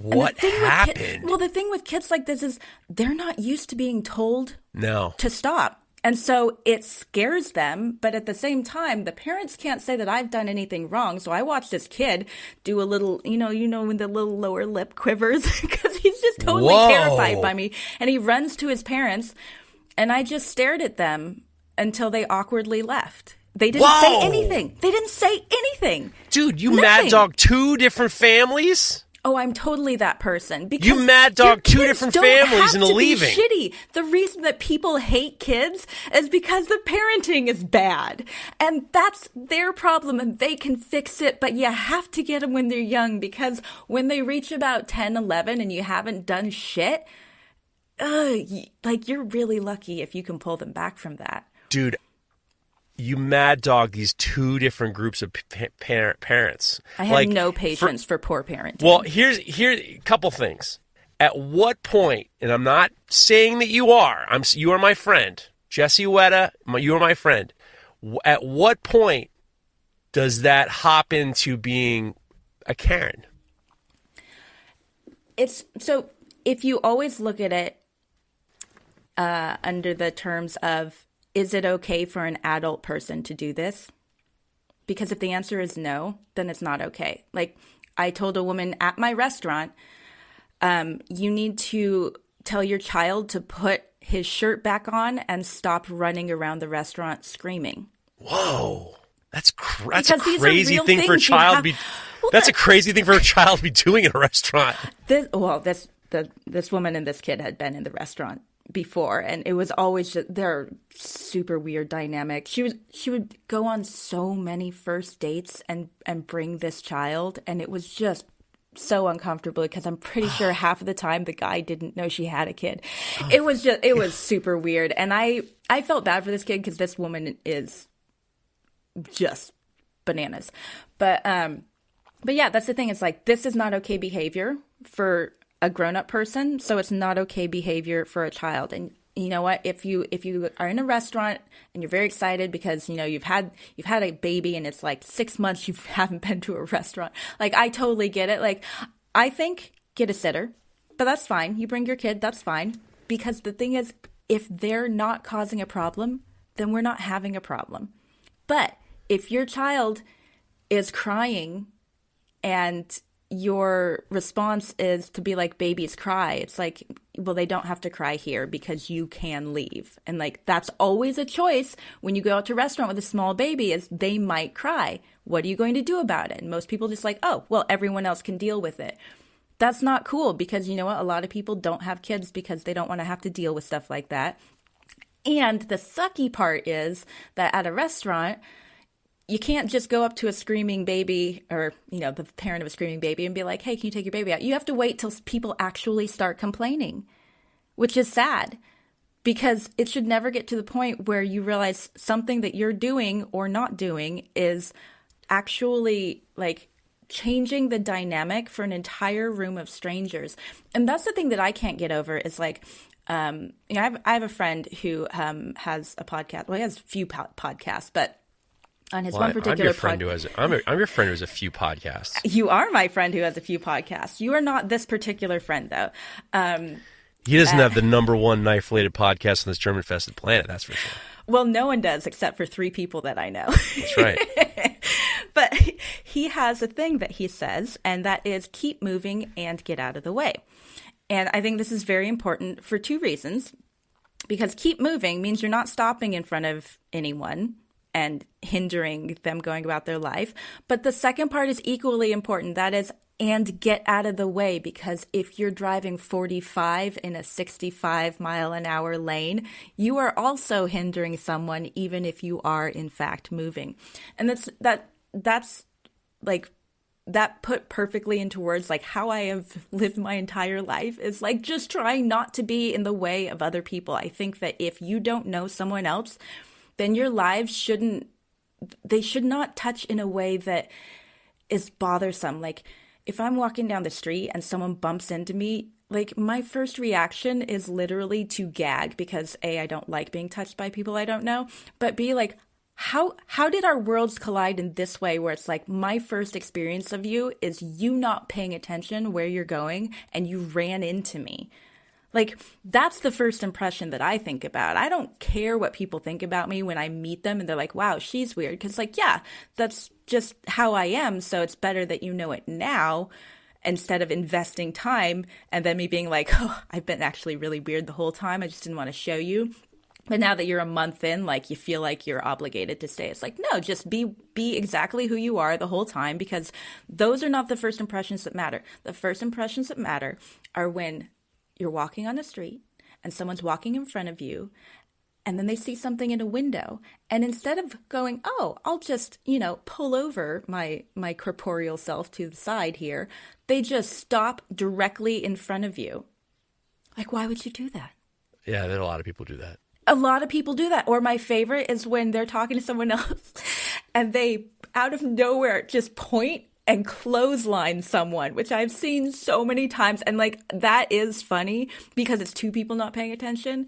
Um, but like, why? Why do you choose to be that way? Why do you? Wh- you One do, bad- like you do know that there are other people in the world, right? Like we don't all live in a bubble. It's why people are such bananas drivers because the minute they close their car doors, they're like, I'm in a bubble. I- can do whatever I want. I control. I control the temperature. I control um, what I get to hear. I control how fast I go, and I just drive like assholes because everyone thinks that they're they're like not going to touch worlds with anyone else. And it's like, guess what? That's not a thing. Two things. One cardinal sin in New York, if you're walking with a crew of people, is everyone's spread out. Oh so my there's like gosh. one line on the sidewalk. That's I bad. It. I hate it. and then you can't get through them, and you get that's bad. Number two is when you're dealing in your in your mind, and I want to get onto another story. This was a good one. and by the way, in regards to the woman, there was no question whether or not there was no story whether or not, and she kind of reported it herself on Reddit, so she didn't really say if the kid was being a wacko or not on the airplane or not. When you're dealing with the per, the family in the movie theater or in the park, are you, where are you prepared to go? Because I know for a fact that if in just saying this, if I was if I was uh somebody reprimanded my kid, some friend of mine reprimanded my kid when she was very young. And I got real close to them and I got very much along the lines of, "Bro, this is not your this is not for you. This is not for you." I got real terse. And I I was and and and, and I was not I didn't know where I was prepared to go with this. But I mean, in German, when this person said, you know, started reprimanding my kid in front of me, where are you prepared to? Where were you prepared to go in regards to like in the movie theater when you told that kid to be quiet? Oh, for me, it's like if I'm going to take a stand, then this will be the hill that I die on. Whoa, you're ready to go all the way. I- you're ready I'm- to like get thrown out too. I'm thrown out too. Weasel that if I bite onto your finger, you have to actually crush my skull because I'll never let go. Because I, I, ju- I, ju- I can't, I can't. You can't I- let it go. I can't let it go because like I have spent my entire life like trying like the rules. The rules are really important, right? Because they're the they're the things that we live by. We follow the rules because then everything is fair and equal. Right. And like for someone like me that's really really important because I don't understand like anything about how the world works or why people do the things that they do. I don't understand them. And that's why I love having the rules because it's like, oh, this is the thing that you do. This is good. This is bad. This is right. This is wrong. And the thing about being in a movie theater is I'm not going to sit through a three hour movie listening to a four year old talk about not even the movie. Like, because at that point, I'm like, why? Like, if they're doing commentary, like, okay, maybe give them a chance. They might have something brilliant to say. But they're just literally holding holding a toy and talking to their parents about the toy. And I'm like, this is not acceptable behavior. Stop now. And yes, I will die on that hill. And I don't care if the movie theater throws me out. I will go to a different theater where it's okay to tell people to not talk. Did your did your was your dad like, oh Jesus Christ, Jesse? I mean, he shrunk a little in his seat because my my dad is not a confrontational person. No. like I get that from my mom, but, but like he he definitely just wilted a little bit. But in the end, like I I know that both of my parents, um, they like ill-advisedly raised all four of us to speak our mind, and like it really bit them in the ass when we were all teenagers, and ever since then. But um, in the end, it's like you know, my, my mom, my mom is confrontational, but she has also been like like her entire young life like she had her parents were not there for her. And so she had a lot of confidence problems just about who she was. And like the only difference personality wise between me and my mom is that i grew up in a house that where two parents were very loving and supportive. And you know they weren't perfect. They had a lot of a lot of problems. Well i have a lot of problems with how i was raised. But you know there was nothing that was so detrimental that i can't talk to them openly about it now. And it's like i you know i get it. I I it's one of the reasons why like I don't have kids because I'm like I can't deal with that. Like, oh my gosh. Um but you know the the thing is Go ahead. here's the thing. Here's the thing. Here's the thing. That's that's Alec Baldwin's podcast, by the way. I don't know if you know that or not. I know. I saw That's the that, name of his it- podcast. It, it Here's made the me thing. So angry because I was like, "That is." Here's the thing. It's a great thing to say because it means nothing, but it means everything. And how dare he steal that from us? Go ahead. Here's the That's the name of my next podcast, by the way. go Alec ahead. Baldwin. Stole, No, go Alec ahead. Baldwin stole Go ahead. Go ahead. Welcome go to. Go Ahead, Jeff Fader. Sponsored go by Axe ahead. Wax. Go ahead. Go ahead. Like, why? Why do people do things that get in other people's way? Why do we not just mind our own business more? I don't know, man. It's definitely like there's people who are just uh, people are just they're they're not pleasant. I don't know what to say. right and you know like i'm not pleasant like i have i have a lot of people who know how unpleasant i am not can be how unpleasant i actually am but the thing is like they choose to not interact with me and i don't go after them. And that's the difference right? It's like it's fine if you're unpleasant. Just live in your own world being unpleasant. Just stop like being unpleasant outside of the bounds of your own world. Yeah, just keep it to yourself. I agree with you. I agree with you. be unpleasant at home. Be a pleasant at home. I'm going to read off a couple couple options for the next news story, and you tell me if you want. I'm going to read three off right now. And you say what you like. Restaurant to sue customer who tipped three thousand dollars, then changed his mind. Oh, fuck that shit. Mysterious tree animal turns out to be a croissant. Okay, I did see that, and that made me really happy. and there's also man who became a dog for 12,000 euros worries that his friends might think he's weird. And then also, I quit my job in retail to sell burps in a jar for a living. So Oh, pick one of you them. know the girl who sold farts in a jar like had to stop because she actually ended up having like intestinal problems because I know this because I've done this bit. Yeah, it's so this is this is yeah. She uh, she was selling jarred farts, and then she ate a pile of food Yeah. that were to help her jar them farts.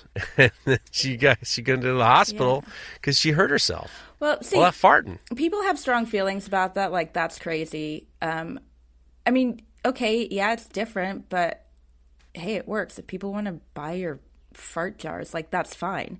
Um, and if you injure yourself over it, I'm also fine with that because if you choose to do something that is stupid or dangerous and it, you know, ends up being dangerous, I don't um, necessarily know if it was going to be super dangerous. I mean, everybody farts. I mean, she was just trying to. I think. I think that she was just trying to uh, maximize. well, yeah, fartage. but, but that's that's that's kind of my point where people are like, um, oh, that's you know that's so crazy that she does this, or oh, it's you know sad that she got hurt doing it. It's like I'm not sad that she got hurt doing something so stupid. Like that's that's a choice, right? It's like it's like it's always sad when um, people get into car accidents, right? That really sucks.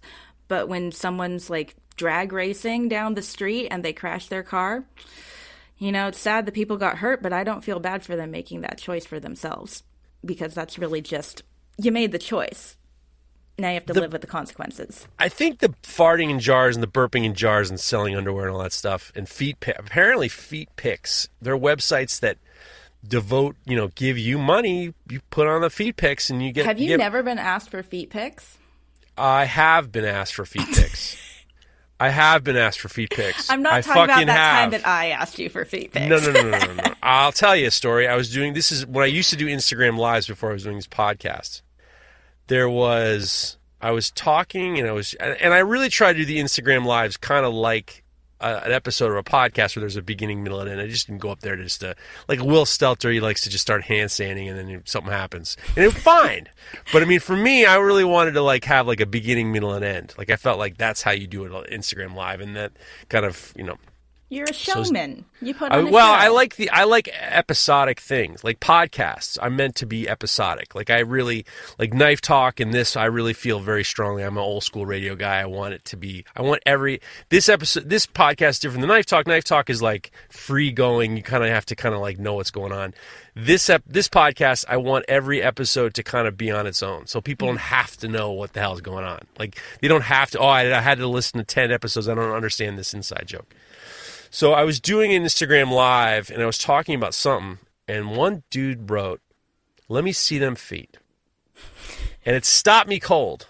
It stopped me fucking cold. It stopped me in my tracks. I had a train of thought. I had I was at a beginning, middle, and end. I'm going to talk about this, talk about this, talk about this, and a guy goes, "Let me see them feet," and all of a sudden, my my knife making friends say.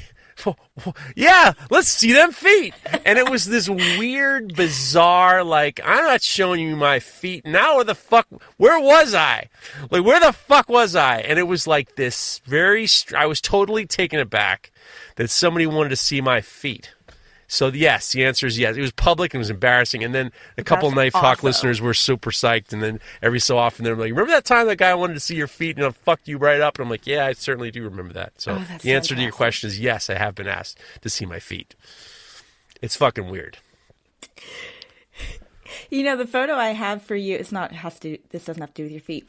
The photo I have for you on my phone when you um when you call is a screenshot. I think I've told you this. Screenshot of your viral YouTube video where your finger is pointing at the knife? Because I remember that came up in our first conversation is that someone in the comments said that you looked like you finger banged a pencil sharpener. No, no, it was it was.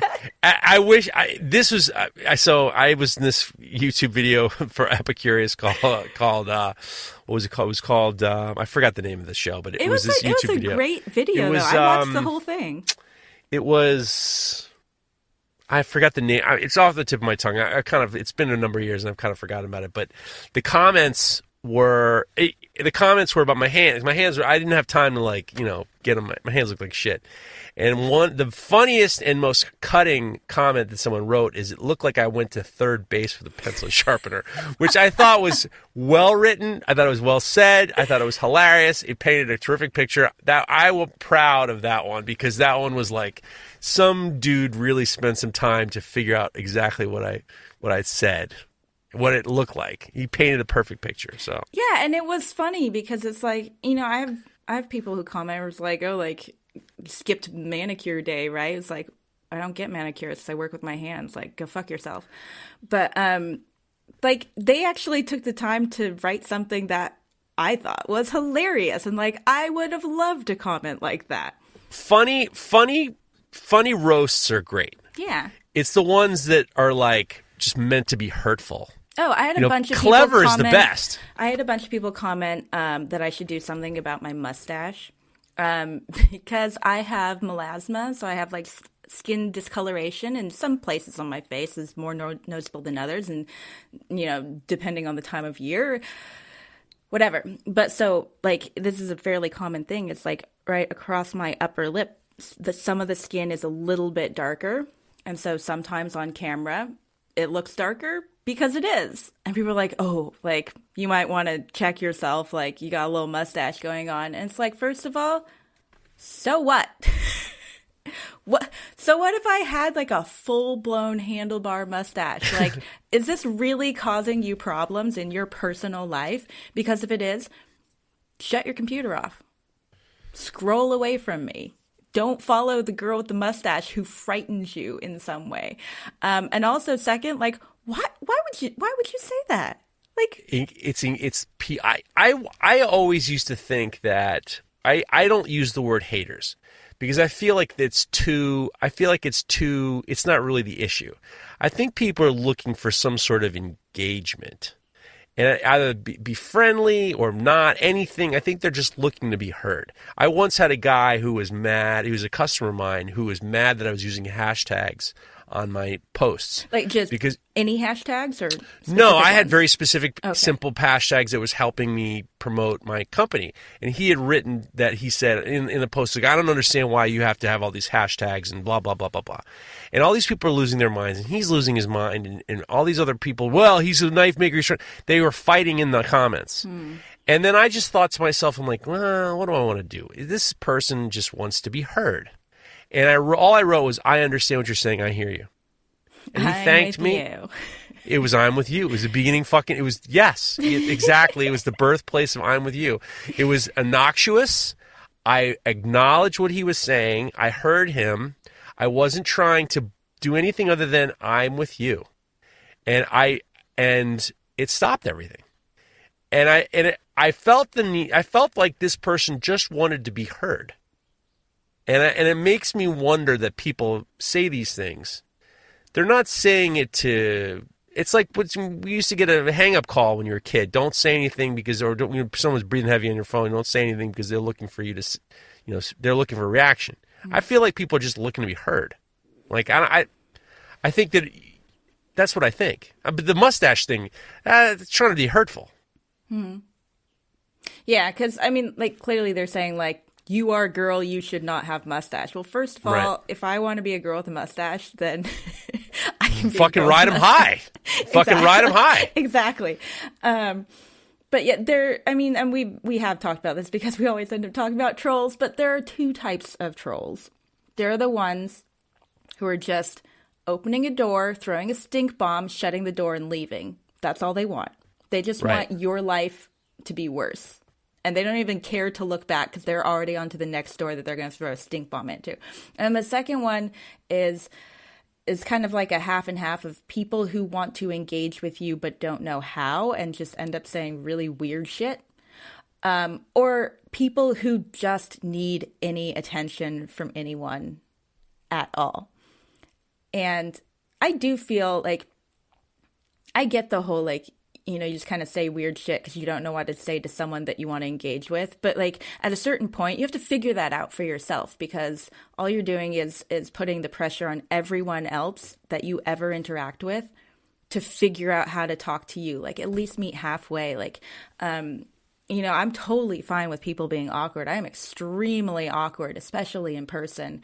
And like i have a, i have a, a hard time with with eye contact. And i you know all my features on my face move independently of each other um and then who knows what my hands are doing they're all over the place but like I will make the effort to meet you halfway, you know, in any sort of interaction. Um, and it's something that I have worked on for many, many years because it does not come naturally to me. I have had to work on this. I have worked this hard to be this awkward.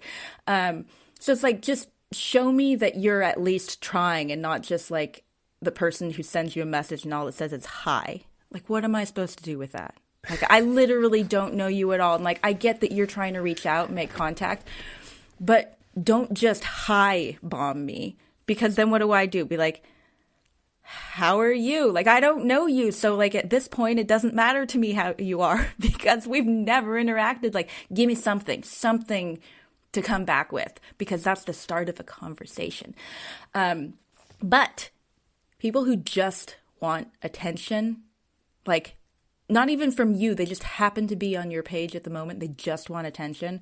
Um, and they usually start out with something inflammatory to get your attention. Like, um, my my new tactic, uh, which worked very well in the case of one guy who I don't know if you saw this. I posted my stories, but he uh, commented that a video, uh, one of my reels, was very stupid. Um, and so I wrote back a very thoughtful comment about hey, it sounds like you are not being fulfilled in your life, and this is something that you might want to bring up at your next therapy session.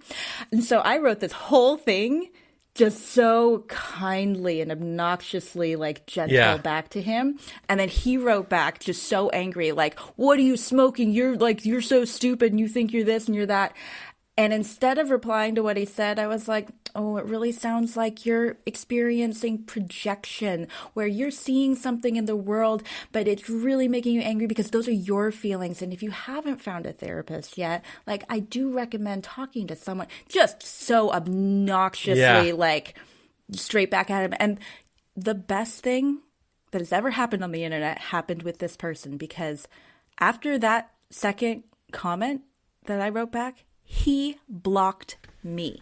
Wow. And I could not have asked for more.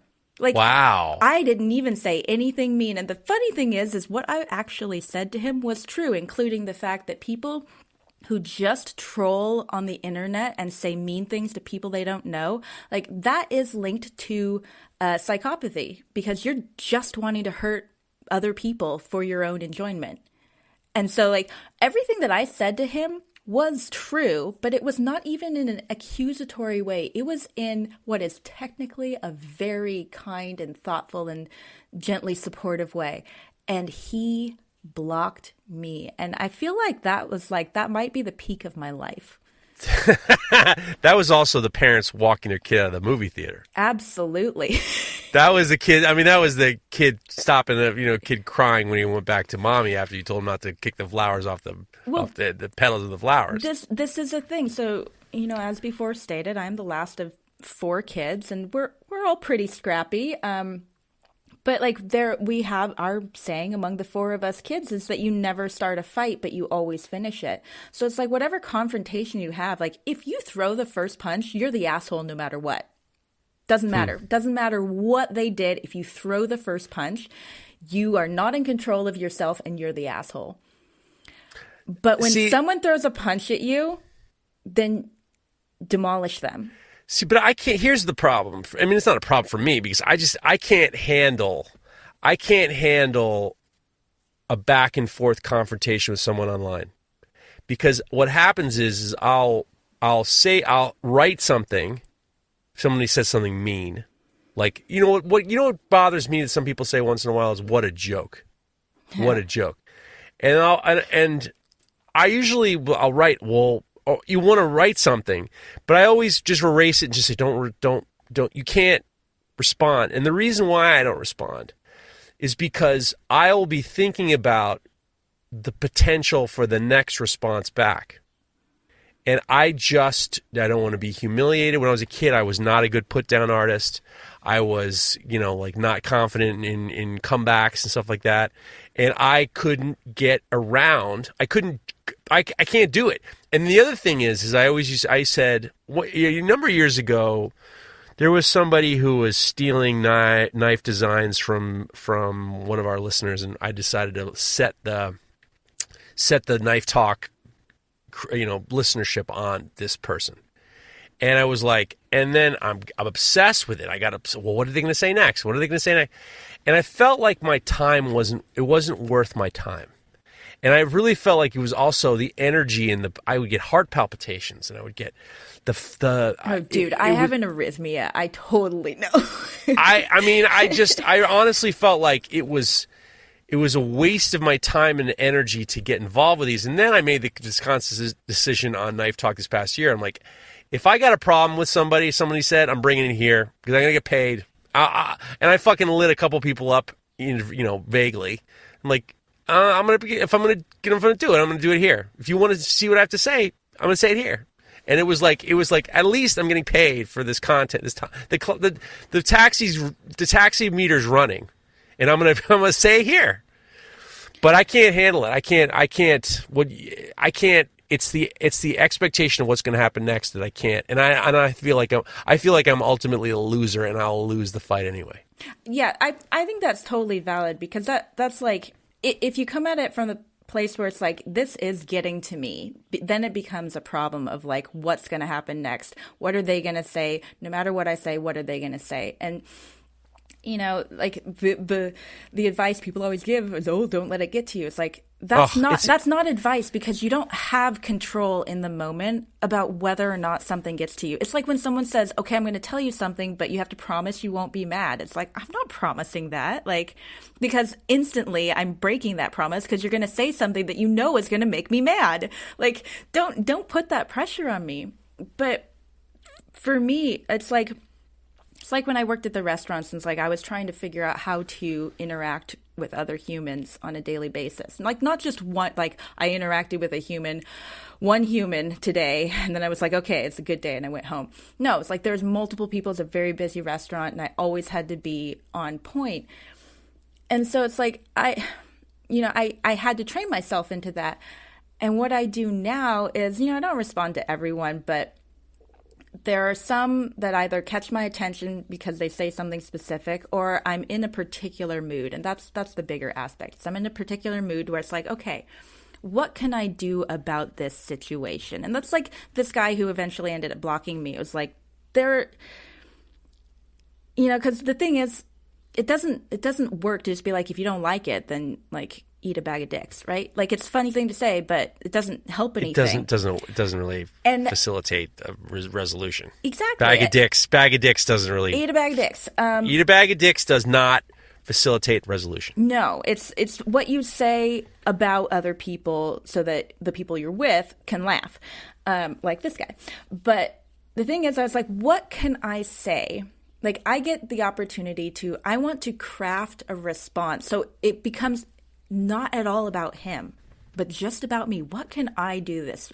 th- What like what can I turn this into? Which is why I was like, what if I just said true, like quote unquote, kind things back to him, like what would his response be to that you know how do i how do i turn this into all about me because that's what i care about um and that's what i did and became really interesting because it was just like i was watching this person just be so weirdly defensive because then now he's the one who like can't not respond it's not even like oh, I'm upsetting her. And she's like being like, stop being mean to me. And he's like, oh, you're stupid. You know, like I completely took all of his power away from him by not reacting to what he said, but just flipping it back around and being like, no, no, this is about me. And that to me is super fun because you get to see a little bit of um, the human psyche in a way that, like, this is not a person that you would spend time with in your life. They're obviously a garbage human. Um, so it's like I don't get a lot of opportunity to see it up close and personal. So I'm going to take those opportunities when I can because I get to watch this guy's feeble little brain try and figure out how to turn what I said into something to throw back at me. And he couldn't because all he did was reiterate and show how flustered he got. And so it's like I got a little peek into what that type of personality will do with the information that I gave them. And then when he blocked me, I was like, wow, I pushed him to easy. his limit.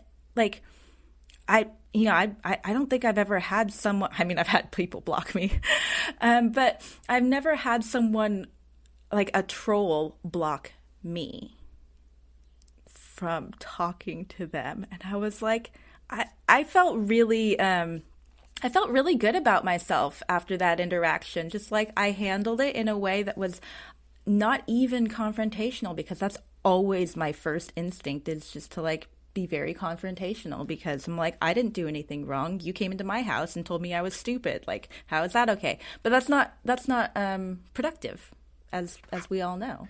It's all too much work, though. But it's not like because this is. is this is the kind of thing that I like, right? So it's like See, when, but you're when a I young, drive- you're a young person. I'm not. I'm. T- I'm. I'm an old man. I am can't do not a young person anymore. You're a You young person. throw- I am middle aged. Shut up. You're, I'm saying you're a young person. Okay, listen to me. You're a young person. I can't. I cannot. I have limited time on this planet, and I cannot argue with people who are, who don't really. I- Who, I can't do it. I can't do it. I can't think about. Oh, then what am I going to say? And what is he going to say? I when I was talking to Alec Steele a couple years ago, these comments get to him. He's he can't. It's hard for him. To, it's hard for him to Well, let him he go. is a young person. and I can say that because he He, is. but he, it's hard for him. It's hard for him. It's hard for him to handle the criticism. Mm-hmm. Uh, Craig Lockwood, he goes after people. He loves it. He he told me he's a troll. He loves that shit. I can't do it. Can't do it. Yeah, I mean, it, there's a difference. Like, um, if I if I'm out in the world and a person is saying something that I don't want to hear or is you know inflammatory, I will literally just turn around and walk away. So I'm like, I don't have, I don't, I don't care. I don't want to talk to you anymore. And I've I've done that to people before, and like, this is why when Ben started first taking me to events like seven years ago. um, uh, I remember the first event he took me to. You know, we were like fly to wherever it is. We are we're staying in hotels and going to this you know event thing. And um, he's like, "Okay, I'm only going to ask two things of you." And I was like, "What?" he goes, "One, you have to show up. You can't just sit in your hotel room the entire weekend." It's like, "Fine." What's the other one? He goes, "Be nice." Because he knows me because I will shut someone down or just literally walk away in the middle of their sentence because I'm like, I don't want this. Um, Why and- is that? uh, because I don't want it, and I'll I'll I'll do that because it's not it's not going to go anywhere, right? And if like especially since like uh well not not not so much lately but like i used to get hit on a lot right? And so it's like that's fine. It's fine to hit on people like you're interested whatever. But when someone's like whole line of seduction is tied into the fact that they drive an escalade i'm going to walk away in the middle of your sentence because i don't owe you anything. We're strangers and What's you the- chose to come up to me. What's the pickup line for for what's the pickup line where where an Escalade is involved? I mean, honestly, all I can remember is him just saying escalade, escalade, escalade. Yeah, Um, it's really hard to um, got it. to separate anything that someone says from the one time that they say escalade. I'm like, no, hey baby, I'm done. I got a flat tire on my Escalade. Well, know, exactly, That would have been a good one. Hey, listen, that would have been good. Hey, listen, Jesse, I just met you. I know this and all. My my Escalade got a flat tire. Would you mind helping me change it? No, that's not the worst. That no, might work w- for I you. would, I would laugh, and then That I might work on you. No. Changing a tire wouldn't work. No, because a if you have an Escalade, then you can either afford to call AAA or you Okay, can't because okay. you spent all your money on a stupid fucking car and That's you fair. deserve to be broke down on the side of the road. That's fair. Okay. Those are the All right. Listen. options. Listen to me. Listen to me. We have to get to one last story. I'm going to give you the cho- choice. Mysterious tree animal turns out to be a croissant. We can do restaurant to sue customer tip three thousand dollars, then he changed his mind. Or man became a dog for twelve thousand pounds. Worries his friends think he's weird. Rapid fire. I got to do one story. No, okay, rapid fire though, that guy, if he has friends, which he may not, but if he has them, they already think he's weird, so that's fine. Um, All right. Okay. You, two- all right. So you're done with that. Okay. Two, I think that more people should put more pastries in trees so that we can have moments where people are just staring at a tree with a pastry in it and breaking the internet. Uh, because I definitely stared at a rock outside my window because I didn't have my glasses on. Stared at a rock for like 10 minutes thinking it was one of my squirrels and wondering if he was dead. But the other one, it was a, it was a really rough morning. uh, the other one, whatever you write on your uh, leave for the merchant credit card slip doesn't even matter if you wrote it incorrectly. If you're not, Would you paying read it- the story? if you're not paying attention or you change your mind, you can't. Let me read the story. Okay, go for it. A. Pennsylvania restaurant is suing is threatening to sue a customer who tipped a server three thousand dollar three thousand dollars on a thirteen dollar and twenty five meal, but later disputed the charge with his credit card company. Um, Mariana Lambert, a waitress at Alfredo's Pizza Cafe in Scranton, Pennsylvania, was shocked when a when this a customer. be a real story. it's a fucking real story. Alfredo Pizza Cafe That's the Scranton. You don't place- believe that's that's, the place from The Office. the Scranton. I know, but that can't that can't have really happened there. Is that really true? Yeah, maybe they- it's the same place. they have a whole- was have a shocked when a customer. Yeah. was shocked when a customer left a three thousand dollar tip and a thirteen dollar uh, twenty five cent stromboli. It really did mean a lot to me because everyone's going through stuff. Lambert told WNEP. It really touched my heart.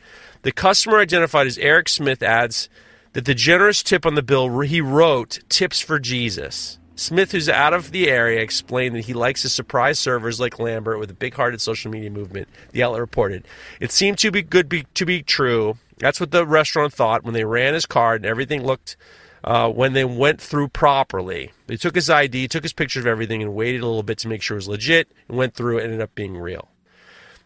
She had, I still can't believe it. I'm in shock. So imagine how shocked the server was when she learned that the later, the customer later disputed the charge with his credit card company. The restaurant, however, had already handed over the money to Lambert.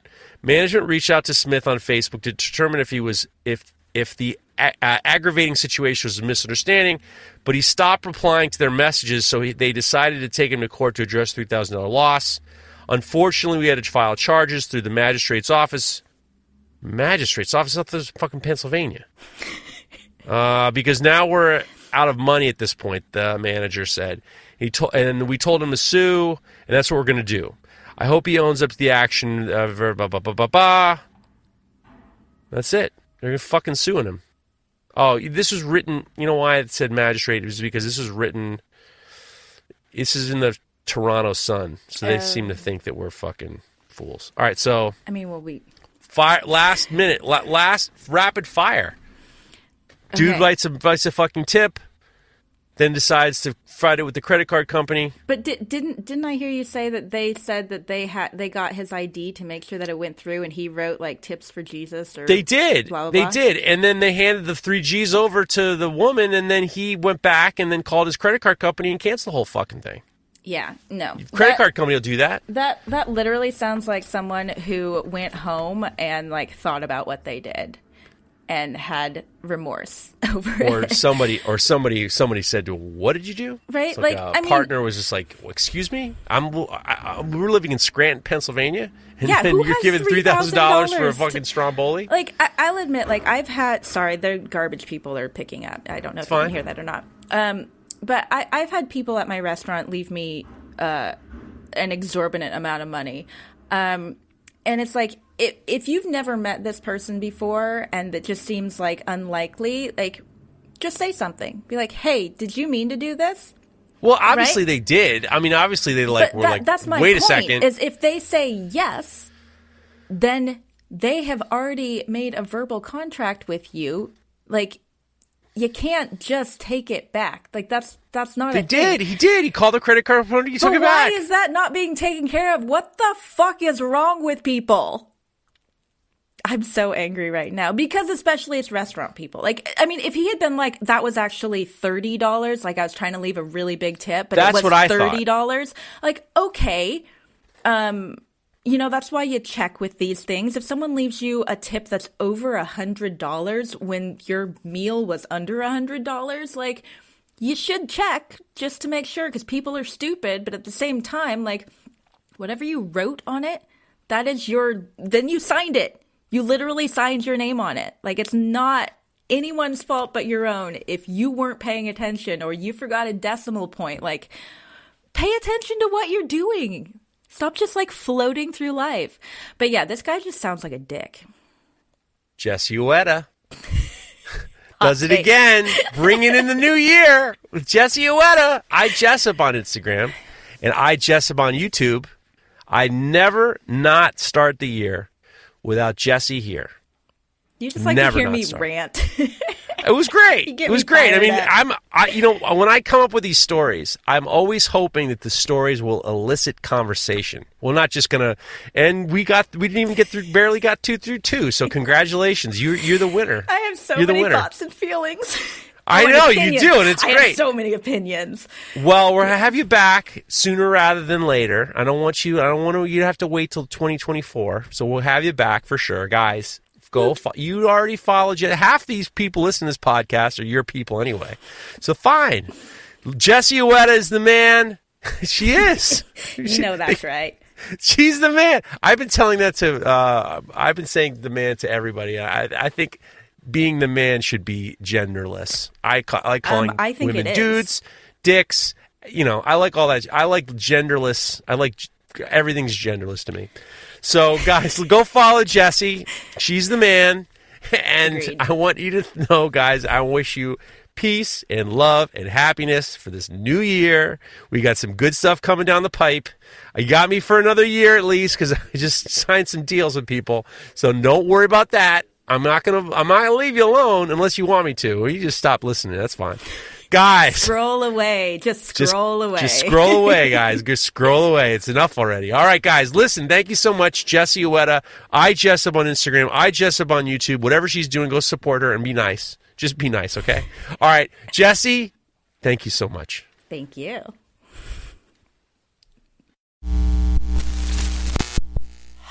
This show is brought to you by The Makery, the podcast network for makers.